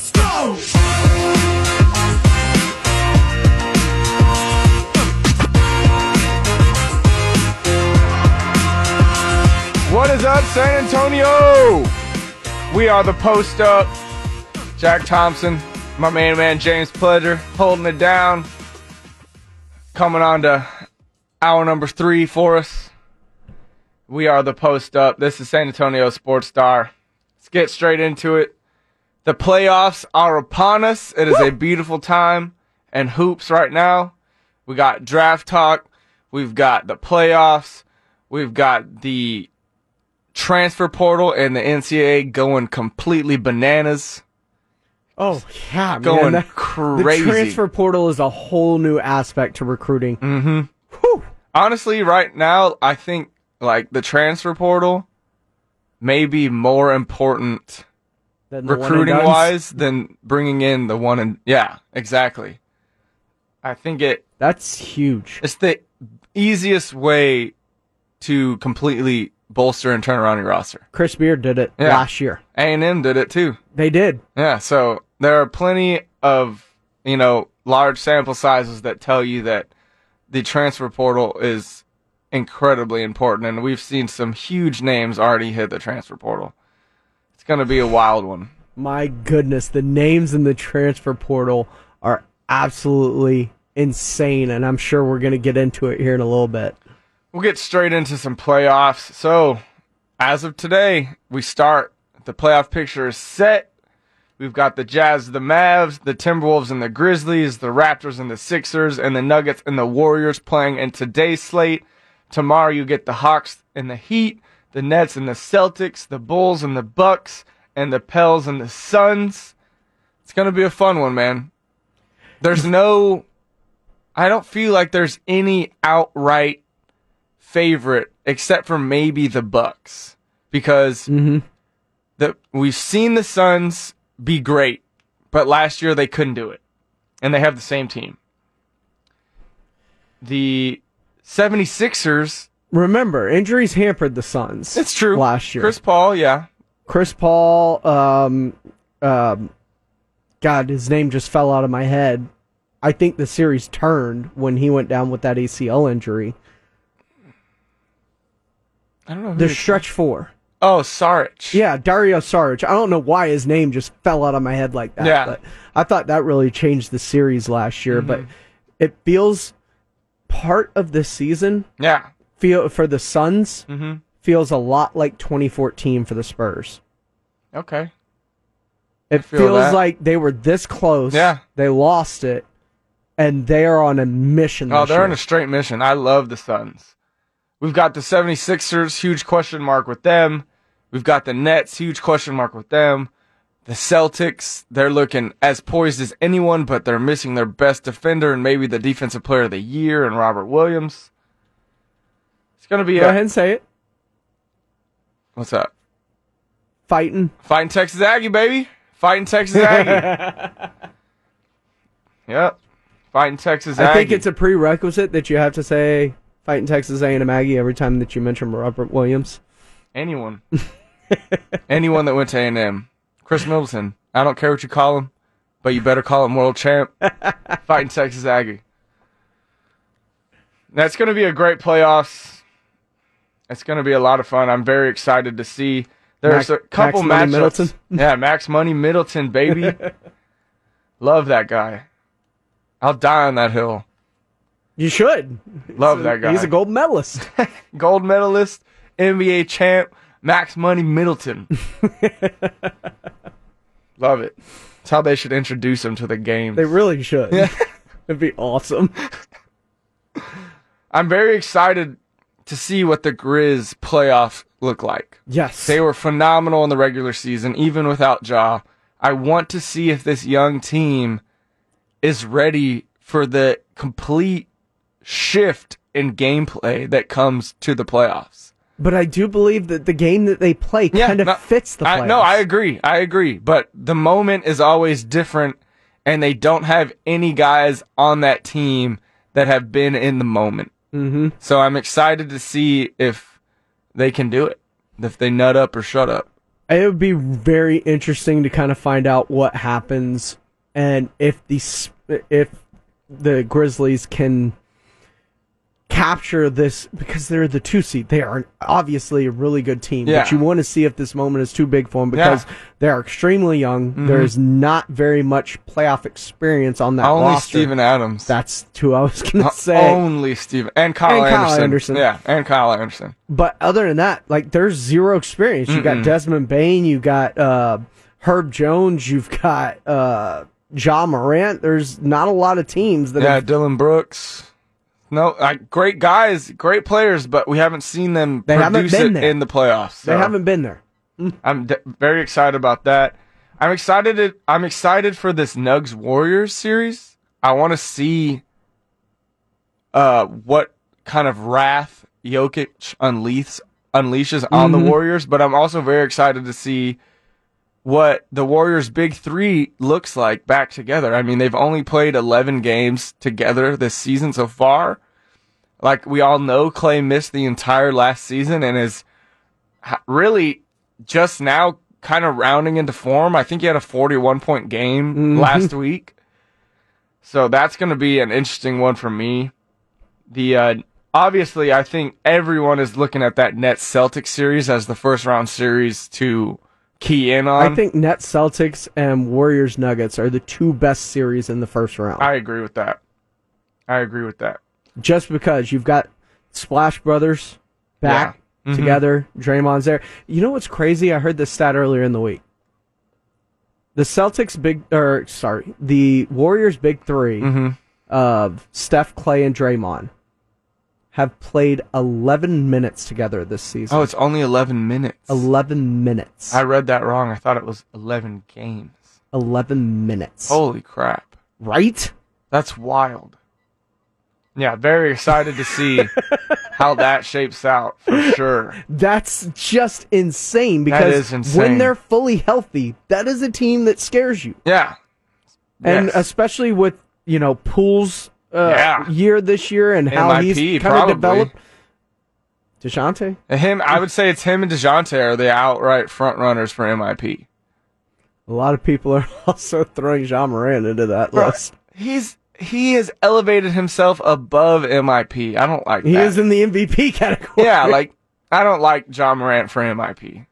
I, I, I I'm just telling you No, what I I'm agree. reading, I've seen what I've it. been reading. I've seen it on a lot of, you know, people who have votes. I've seen Ja Morant as their pick for MIP. And it's just, I feel like he's a tier above that. And as we talk about the NBA awards a little bit, I kind of wanted to get your thoughts on something because I heard Yeah. Bill Simmons talking about the all rookie teams. Mm-hmm. And I want to know if I'm being like sensitive as a, as a fan Mm-hmm. of the Rockets or if there is something truly here because he is an NBA voter. Yeah. Mm-hmm. He votes on the awards. So I'll uh, earlier earlier Bill. Simmons this week talked mm-hmm. about the NBA rookie teams. Yeah. CJ McCollum, Larry Nance, Jonas Valanciunas, Herb Jones. Yeah, They have the our guy Herb Jones. I mean, they can beat you. Jones is hipster Twitter favorite for sure. I He- put him he on all defense. Se- you have him second team forward, Bill. I, and I put him first team, first team all rookie. I had I him put him over team Jalen Green. Jalen Green. I don't do you- care. You scored 40 points. and Your oh, team's 19 and 60. Wow. Congratulations. Bill, Herb Jones was like guarding dudes in real games. Bill. When I look back at my my ballot this year, it's Now the, very Hu- now the Houston people are going to be mad at me. I'm sorry. I like winning. I like winning players. I'm sorry. Jalen Green will get there. It's just that team was 21 and 61 this year or whatever. Anyway, sorry, guys. Do you have an issue with that? Because it feels like a bias. Because if he has a problem with Jalen Green's record, Yeah. he was obviously one of the best rookies playing to the final two, three months of the season, period. I know he started slow, but he f- closed the s- season strong. Yeah. If he's got an issue with Jalen uh, Jalen Green and his record, he better not have put Cade Cunningham on Or his, or Josh Giddey. or Josh Giddey on his list. yeah. Which who are without a doubt both on there. It makes no Because it sense. feels I mean, like bias. It's it's it's a little bias for sure. I mean, you put Herb Jones on the Rockets, and he he's he not- nothing. he's doing nothing. Yeah, exactly. He's doing nothing. he's Jae'Sean Tate. Yeah, exactly. So, and you put Jalen Green on the Pelicans, and he could be rookie Five of the year. Yeah, exactly. That's what I'm saying. So, it's all about situation. I think Herb Jones is all rookie. I like second him. team. Yeah, I like him. but that first team is without a doubt. You can't dispute it. It's Evan Mobley, Cade Cunningham, Scottie Barnes, Josh Giddey, and Jalen Green. That's that's who it is. That's the list. That's literally who it is. You cannot go anywhere else with it. That's those Who's are the the, fir- rookie of the year for you this year? Evan Mobley. It's Mobley. Yeah, he's had a phenomenal year. You look where the Cavs were last year in Mm-hmm. comparison to where they are now, and last year they had the young bull, Mm-hmm. Collin Sexton, and Evan Mobley has makes That's insane. They're going to get him back next year. I for- completely forgot about Yeah. Collin Sexton being on that team. yeah. Next year they'll have him back.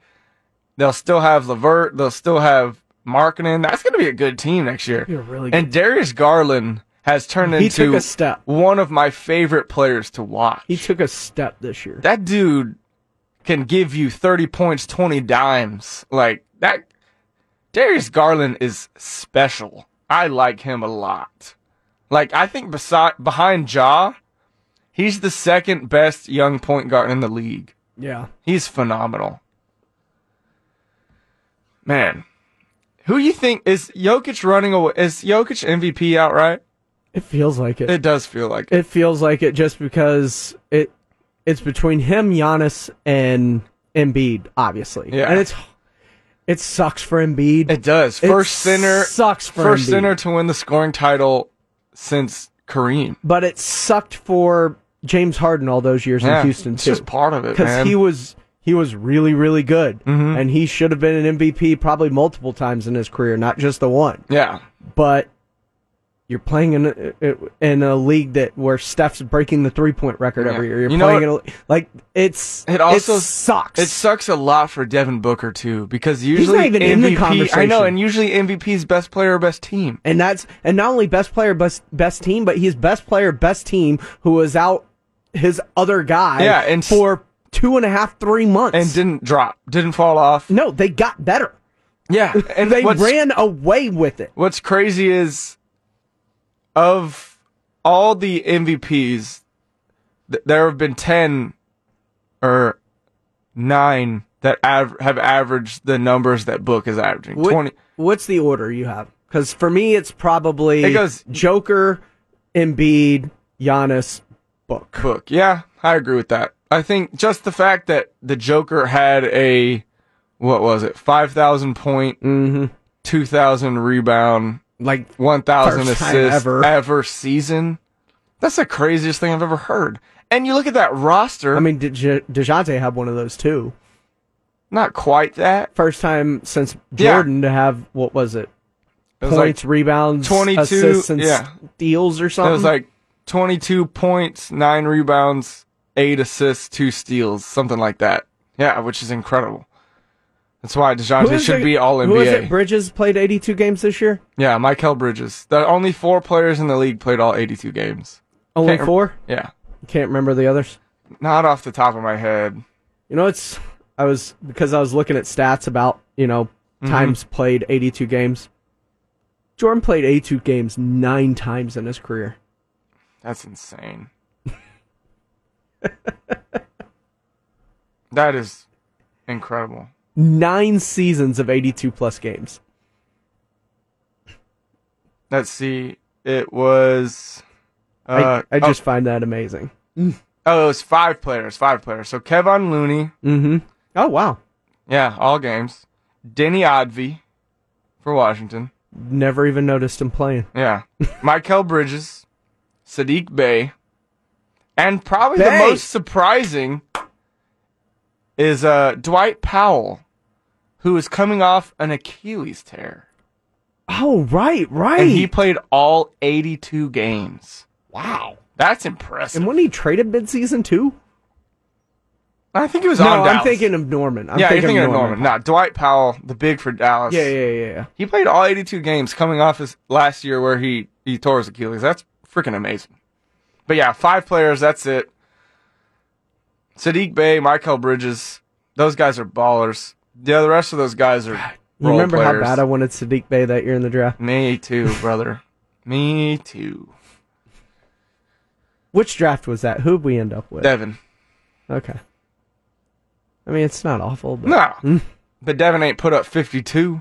Saddiq Bey has put up 52 points. he didn't break the rookie three point record. Yeah, so that guy's special. What about DPOY? Who you think who you think's got that locked up? Robert Williams. You think it's outright Robert Williams? It's either him or Marcus Smart, I think. yeah. Yeah, like, it's it's one of the Celtics. Um, Rudy Gobert seems to own that award. I mean, he does. Yeah, he no, he does. He does. But for me, this year, I, I saw the metrics of Robert Williams as the closest defender, and people are shooting abysmal.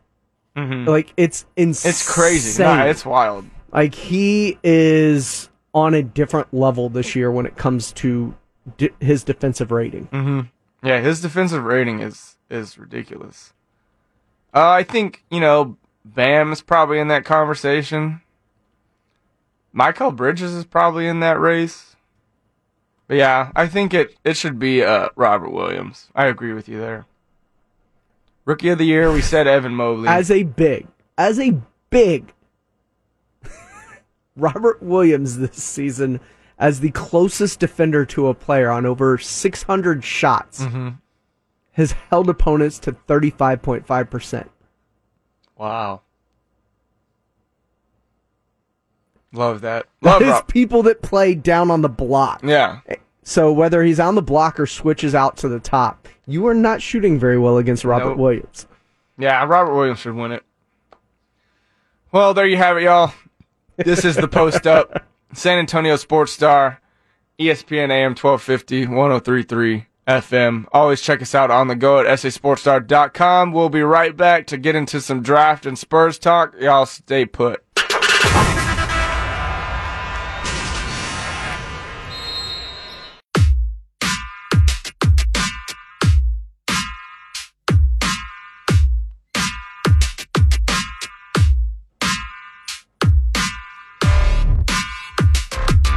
Welcome back, all my hoops heads. This is the post up. Jack Thompson, James Pledger, and follow us on Twitter at Jack underscore Thompson 33. My man pledges at I am Pledger. Get right into some draft talk. The draft is now two months away. Yeah, June 29th, I believe, is the NBA draft. So yeah, about two months away. It's going to be an interesting one, man. We've got a very, very top heavy draft. Mm-hmm. You've got three unicorns at the top that June 23rd, by the way. June oh 23rd, even a week earlier, y'all. A week earlier. So yeah. It's gonna be a fun one. Spurs sitting at nine and 10, 9 or ten. We've got a twenty percent chance in the lottery to move up into that top four. We have a larger percent chance, I want to say it's like forty, uh, to move back, I think. Yeah, down to 10th. Yeah. And then uh six, seven, eight, five, six, seven, eight are literally impossible for us Mhm. to get to. You're And- either 9th, 10th, or top four. Not terrible, but you know, we could have been much higher and had a better percentage. So was that play-in worth it? I will outright say no. But the, what was worth it is to see how far back the Spurs really are. Mm-hmm. We have some serious holes that need to be filled, and ev- that we were exploited bad in that play-in game. We could not get stops. We could not get boards. We could not consistently hit threes. It's just a lot of negatives came out of that play-in game, which long term could be a positive because now we can revamp and rebuild accordingly. But besides us, man, I don't even know. What, besides the Spurs? Yeah, I mean, everyone, it's the usual um, suspects as it comes to the top of the draft in terms of teams that are picking. We've got looking like the Rockets, the Magic, the Pistons, and the Thunder will round out that top 4 Mhm. in some sort of um, Order. order. Then you go Pacers, five, looking like Blazers, six, Kings, seven, Pelicans right before us at eight, Spurs nine, Wizards at ten. And that rounds out the top ten. Who who do you want the Spurs to get at say nine? At nine, Yeah. I've got one or two players. Yeah. But, uh, just because I'm guessing anybody else would be gone, whether it's Keegan Murray, whether it is Yeah. um, Banchero, Holmgren. Yeah, yeah. Like everybody's going to be gone. I'm not expecting certain players to fall. I expect Keegan Murray to go top 8 Mhm. easily. Bang Mathurin, I believe, is going in the top. He could be there. He could, but I'm not expecting him there. I expect him to to go high. So for me, I think Johnny Davis could be there at nine. I would like Johnny Davis or Jalen Duren. I think Jalen Duren had a nice end and closeout to the year Mhm. after a slow start. Yeah. And he very well could be that piece. He doesn't ha- quite have an outside shot, but you kind of see like the makings of Mhm. him being being He's able got the to touch. and he's a bouncy big that can switch. He's also a year and a half younger than Chet Holmgren. Yes. Wow. That's wild. 6'11, 7'5 wingspan. Freshman big out of Memphis, Jalen Duren. It's basically baby Dwight Howard with a little more touch. Mm-hmm. I would be for it. I'd also like if I also kind of think of him a lot like uh, somebody who hasn't lived up to the potential, but out of Memphis just a few years ago, James Wiseman. yeah. I think James maybe had a little bit more skill in his game. But yeah, He's a see it. he's a raw Yeah. version. Yeah. I like uh I really like Jeremy Sochan from Baylor. Mm-hmm. Six nine, six ten. At nine. I, I mean, I would take him there. Okay. I wouldn't be opposed. I my favorite that I want to get is Bennedict Mathurin, but like you said, he very well could be gone. So after that, I look at Duren, Davis, and Jeremy. One of those, one of those three, I'd be very happy with. Because for me, Jeremy feels while we don't always draft to fill needs. He's got a lot of upside. Six eight four. He, Yeah. he brings that size. He can stretch the floor. He's Mhm. got some playmaking ability. Versatile defender. Yeah, I, he does a lot. So I absolutely see it. Yeah. What are your thoughts on Mark Williams? I like Mark Williams a lot, but not there. If we still had our mid teens pick that we thought we were getting from the Raptors, Mm. I would have taken him there. I don't think he falls into the 20s for us, which is unfortunate. I would really like him. But I think he, he skyrocketed himself up a little bit uh, with his play down the stretch of the season. I do like Mark Williams a lot. I also very much like Christian Koloko and uh, our guy from Auburn, Walker I think Kessler. Koloko's uh, late. Late first, yeah. Uh, so at twenty, At 20. what are you looking at at twenty? Because I think there are a couple of guys that fit. Um, obviously Kessler could go there. I'm not sure he lasts that long, Mm-hmm. but that could be a spot for Kessler in that range at twenty. Mm-hmm. Um, Kendall Brown. Yeah. If we don't take Sochan, like say we go Johnny Davis, I would take Kendall Brown there. Mm-hmm. EJ Liddell I like EJ. And Tari Eason are all kind of picks in that 20 He's he would be my top in that 20 area I would want would be Tari Eason. Six eight, six man of the Mhm. year out of the SEC. We literally just drafted the last six man of the year out of the SEC and Mhm. Primo, so a little bit to go off of there. What do you think of Wendell Moore? Uh, he's an absolute pro. Mm-hmm. I just I don't Not on this team. Yeah, I don't think he fits as well with us. Only because he doesn't shoot the three at that great of a rate. He's a scorer, but he's not a shooter. And we need shooters. What, so what about at 24? at 24, I once we're done, I, I want to ask if you think we keep all of these. at 24, uh, I like Max Christie. I like uh, Say it. uh, what's his name? I like Jaden Hardy. I like Bryce McGowens. I like Patrick Baldwin. There it is. Players like that. I think Patrick Baldwin could be. I think that's a place Mm-hmm. that you could possibly get Koloko. Yeah. Or yeah, Koloko. I like him there too. Um, what do you think of Josh Minott? Uh, oh, from Memphis? Mhm. Nah. No. Super raw, extremely bouncy, but doesn't add much more than that. Okay, here's a guy I've been falling in love with. Then, how about Nikola Jovic Oh yes. at 24? I do like Nikola Jovic actually quite a bit. 6'10, mm-hmm. small forward, power forward, Serbian with an absolute Serbian. laser for a right arm. Serbian. Yep. Absolute laser for a right arm. Shoots the ball at a prolific rate, can handle it, can put it on the floor. Like I said, 6'10.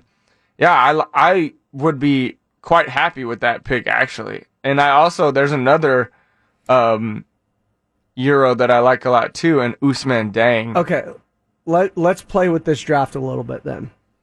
At if they go 9 Mhm. if they go Johnny Davis, Yeah. Okay, we go Johnny Davis at nine. Okay. twenty you're looking at 20, I'm taking Nikola Jovic at twenty, at 20. Yeah. and then twenty four. Then at 20, or, well, Because I think it would be Jovic or Eason. because I think you can get Jovic at twenty four, maybe. Maybe. I don't know. I think he's right in that range, like late, late first round. I'm looking at a, a mock draft right now, and it Mhm. has Denver drafting Nikola Jovic. Remember, what if they had Nikola Jokic and Nikola Jovic that would be where would where are they taking him in at that? 21? okay, so you'd have to take him at twenty. Yeah. Okay. I would, I would, right at 20, I'd be gunning for Eason or Jovic for sure. And And, then, then at 24, The if- lottery ticket of Baldwin. Mhm. Well, if we take Jovic, I'm not taking Baldwin. Okay. You don't want multiple like swings just as in case because The NBA draft is True. such a uh, a lottery scratch It's off. true. I think though, if I'm taking Jovic and I've taken Johnny Davis, then at 24, I think I'd take Christian Koloko. Okay. Do you think Marcus Williams is around there? Nah, I think Mark Williams Mid. is gonna go in the in the mid teens. Okay. He he'll go anywhere from like 14 to like 17. I thought so too. I Yeah. was just wondering what your thoughts. if he was there, if he was there at 20, I'm taking Mark Williams. okay. Yeah, but I just don't think he's gonna All be right, there. switch it up.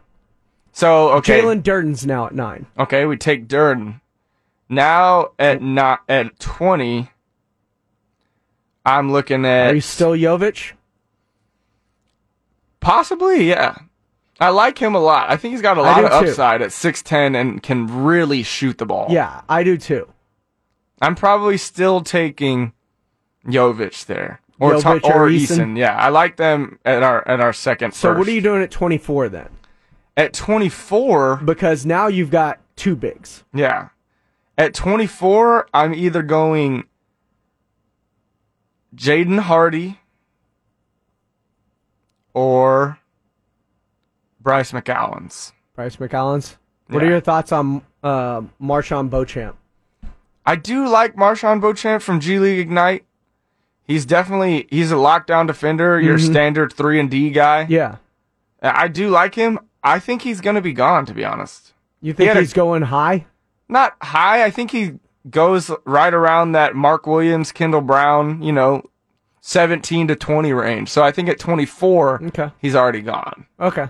But if he was there, Yeah, yeah. We do need a guy like that. We need a Mhm. straight lock defender. So yeah, I would, I would take him there. It would be a guard for sure. If we taken two bigs, I'm taking a guard. what would your thoughts be in the second round? What are some early second round names that you're looking at?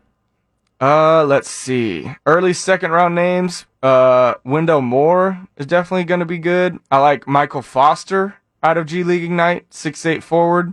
Mm-hmm. I like Jordan Hall out of St. Joseph's. Um, I like Trevor Keels. Uh, I like where is he? From Stanford. What's his name? What about the UCLA front court? Whether it's Jaime Jaquez or I think Peyton they're Watson. both. I, oh, I might take. I would take Peyton Watson. Is Jaime Jaquez a senior? Junior. Nah, I think he's going back. I think that entire UCLA team is going back. You think they're all going back? Yeah. Um, man, what's the kid from Stanford? Harrison Ingram. Oh, okay, okay. I like him a lot. Very Kyle Anderson with a little bit more athleticism and speed to him. Okay. But a very cerebral kind of point forward type guy. I like. I I would love to take him in the second round too. Okay.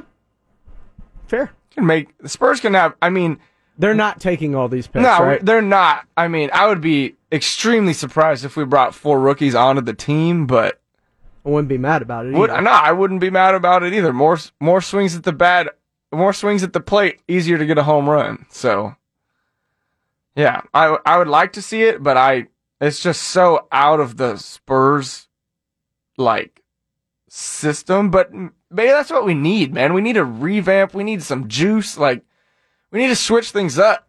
We're three years no playoffs. Something's got to change.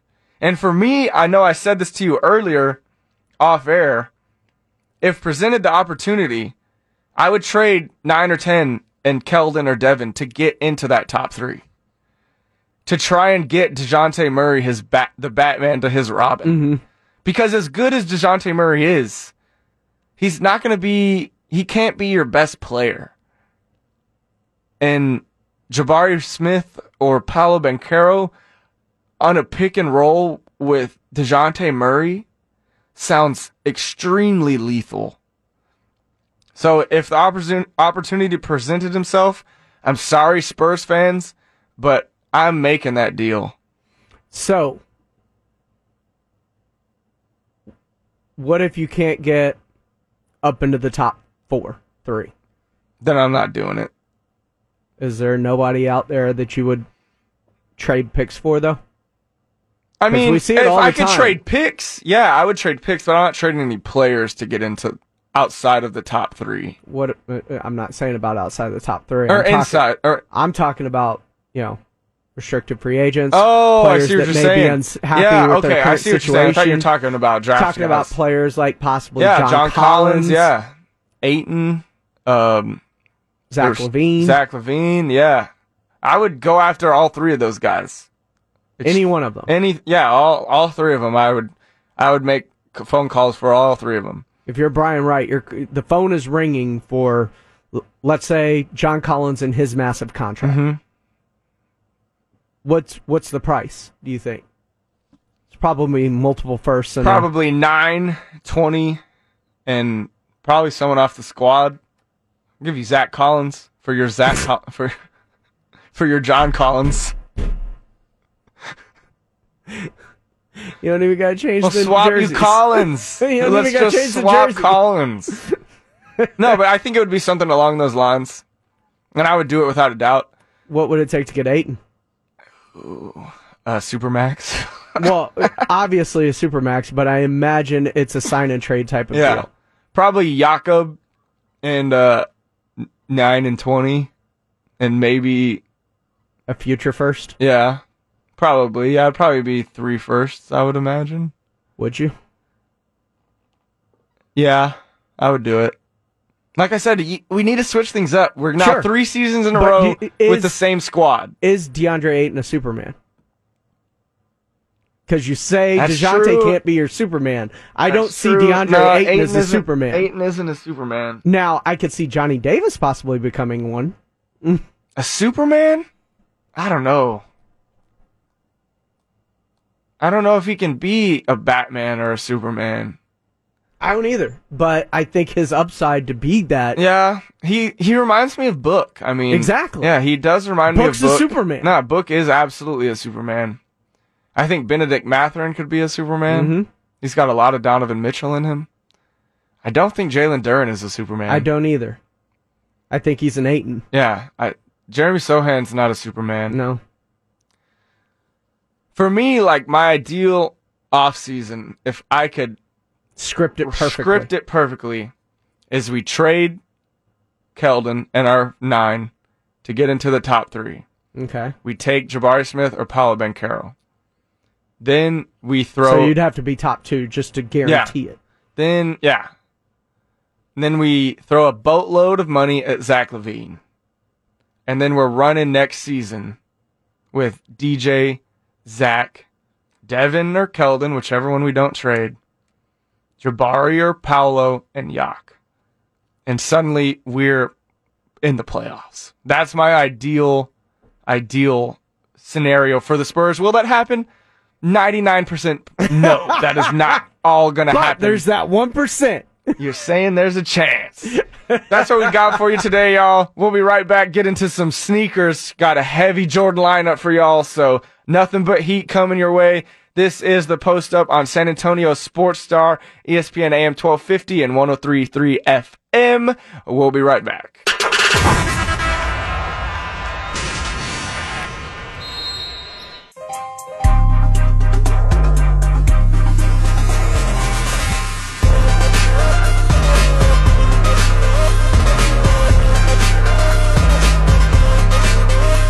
Welcome back, all my hoops and sneakerheads. We are going out of balance for a quick moment. Got a Jordan lineup for you, nothing but heat. First, we're going to start with. I'm wearing my pine threes to celebrate the occasion. Love that. First, we're starting with my main man, my favorite player in the league, Luka Doncic. debuts a Regal Air Jordan 11 Low PE as the playoffs began. And it is fire. That is a fire shoe, man. It is red with Mhm. gold accents. Yep. And the designs Oh, down near the sole So nice. is incredible. And then you got nice. the tongues with the Luka Doncic, the L7 one. on one, And then the jump and man. then the jump man on the other uh, tongue. Like Yeah. it's sick. It looks like it's made out of like red satin. It does. Like silk and satin. Like it's a shiny shoe with that gold. It's gonna catch your eye for and I look at the designs at the bottom, Mhm. and I'm thinking like bullfighters. Yeah. like coat Matador stuff. Yeah. yeah. I see that for sure. It's a super dope shoe. Luka, I mean, It's fire. he's Jordan's front man right now, so It I expect fire. a lot more of this to come from Luka Doncic. I'm so excited for his shoe to come out. Yeah. I want his his actual shoe to release. Not the PEs. Yeah, I don't want any more PEs. I want the Doncic. Although if the, Don- P's are like this, I'm oh about yeah, it. yeah. No, these these look like a one of one. Yeah, yeah. Yeah, don't think anything like this will ever come out. Yeah, those are those are super hot fire right there. We'll What go- else we got this week? Let's see. We've got a Air Jordan One Stealth colorway that I like a lot. I do love it. Super clean, just gray and white, different patches. And I love the inside of the tongue. Mm-hmm. Those are so nice. The patch on the inside of the tongue. It's got a goat on it. Yep. And it says quality inspired by the greatest player ever. Beautiful. and what's great about these shoes And it's the is different shades of gray that really make it pop. Mhm. And they you can wear these with anything. Yeah, these are so clean. Yeah, that I hadn't seen that tongue tab yet.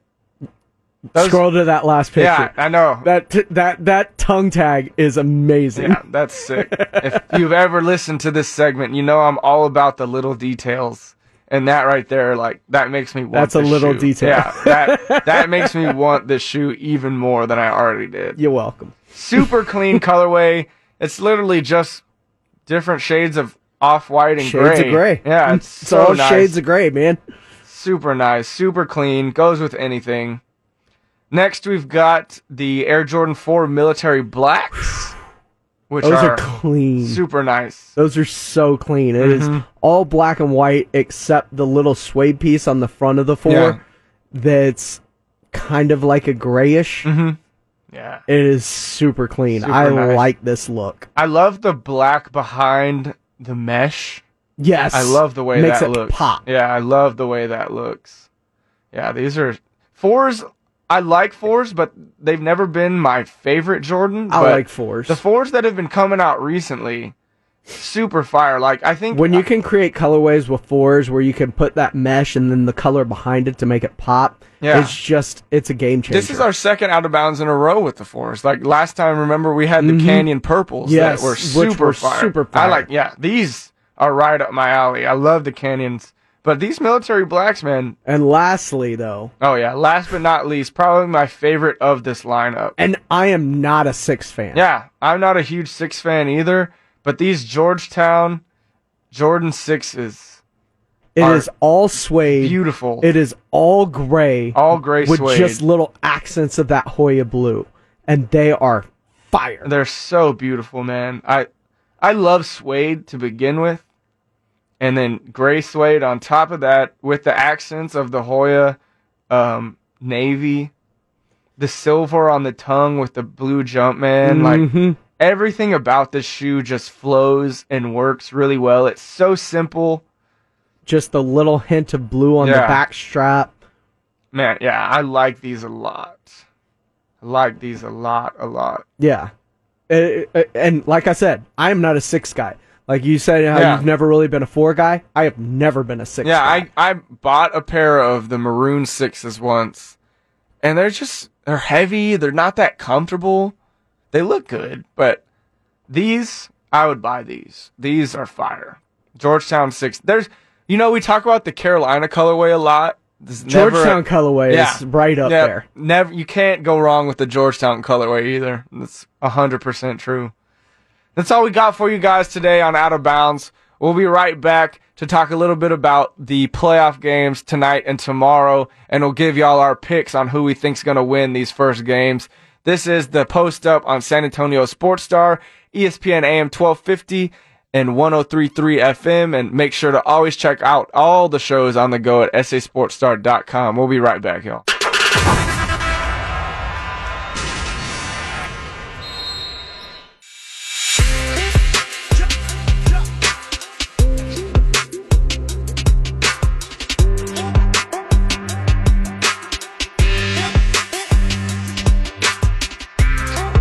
Welcome back, SA.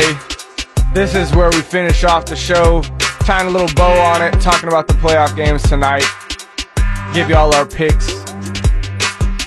So tonight and tomorrow, start of the first round of the NBA playoffs.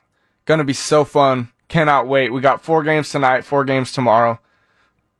Tonight in order, we've got Jazz Mavs, Timberwolves Grizzlies, Raptors 76ers, and the Nuggets and the Warriors.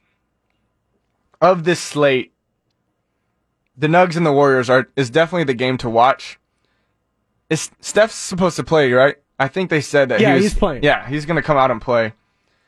Very, very intrigued with that series. If the Warriors big three, who Pledger, told me had only played 11 minutes together on the season, can take down who will now be the two-time MVP and one of the best big men the game has ever seen in Nikola Jokic. Mm-hmm. I'm also intrigued at the Mavs and Jazz because Luka will come back. But for me, this is it for the Jazz. Like if they can't get it done, they gotta they gotta blow it up. They gotta change some stuff around. Yeah. They're sitting in purgatory right now, so I'm very intrigued with that.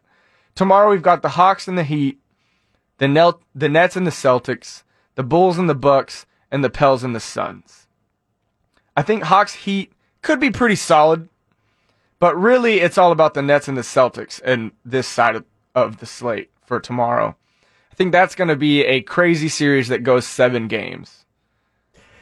It's hard not to see that going seven. That's just it's outside. That is the best first round matchup. Yeah. even even with Nuggets. No, it is without a doubt. It is without a doubt. I think the Suns and the Bucks might be getting their brooms out.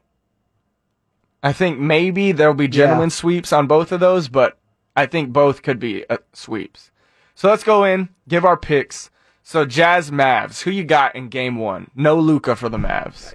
I'm gonna go with Jazz game one just because no Luka. Yeah. If no Luka, that's just it's a heavy hit. It's a heavy. I mean, you're gonna have to lean so heavily on Brunson and Dinwiddie to get Mhm. it done. T Wolves and the Grizzlies. I also go Ma- or Jazz in the first one.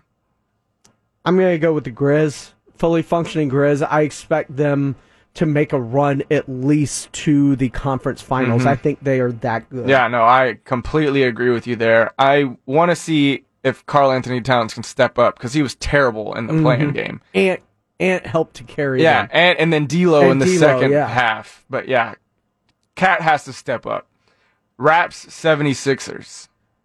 I go Sixers just because Embiid and Harden, you know, the Raps This are is- good. This is going to be where This could be seven. This is going to be the narrative. Like Mhm. it's James Harden, it's Joel Embiid, it's the Philadelphia 76ers. Are they enough? They've got to show something in this playoffs. They cannot look bad against the Raptors. I'm taking the Sixers. But the thing, the caveat is they're not going to have Matisse Thybulle in any of the Toronto games, and that Mhm. is their outright best defender. That could pose a problem. Nugs Warriors. Who you got in the first one? I think I go Nugs. I think Jokic is going to come out like a monster. I'm going Nugs. I'm going to go Warriors. I think the return of Steph, I think all three of them together, I think they're going to right away, plus Mhm. being at home True. is going to help. True. I, I'm going to take, because I think Jokic is going to go off. Yeah. No doubt about it. I see it. a 30 point triple double tonight. No doubt. But I also see Steph with probably 38. Yeah, I agree. Hawks Heat. Heat. I think they're going to beat up on the Hawks. Yeah, I like the Heat, Bam Adebayo, Jimmy Butler. Like I while I do expect the Hawks to get probably two games Yeah. in this series. Agreed. I don't think this is one of them. Yeah. All right. The toughest one. Mm-hmm. Nets Celtics. Who you got in the first game? No time, Lord.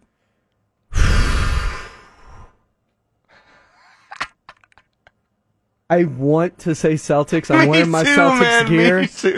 But Kyrie's playing at a different level right now, and Kyrie and KD, I think they take game one. You think so? Yeah, I think that they do also. Bucks Bulls. It all it all comes down to when Robert Williams gets back. Mhm. I think. Yeah. Bucks Bulls, I mean, At Bucks Yeah, it's outright. this is a sweep. Could I get feel. ugly. I think this is a sweep. I do too. Uh, Giannis is just going to impose his will. And then again, Pels Suns, another easy one. Suns. Pels are hot. They're feeling good about themselves, but they're about they to run should. it. Yeah, they should. but they're about to run into a buzzsaw. You're right. Yeah, exactly. That's what we got for y'all today. We will be back again next week. This is this. Oh, not the Saturday morning hangover. It was. It was, and it turned into what is now the post up. San Antonio Sports Star, ESPN AM 1250, 1033 FM. Thanks to all those who tuned in to me and Pledger today. We'll be back again shortly for y'all. Y'all hang tight and watch some NBA games.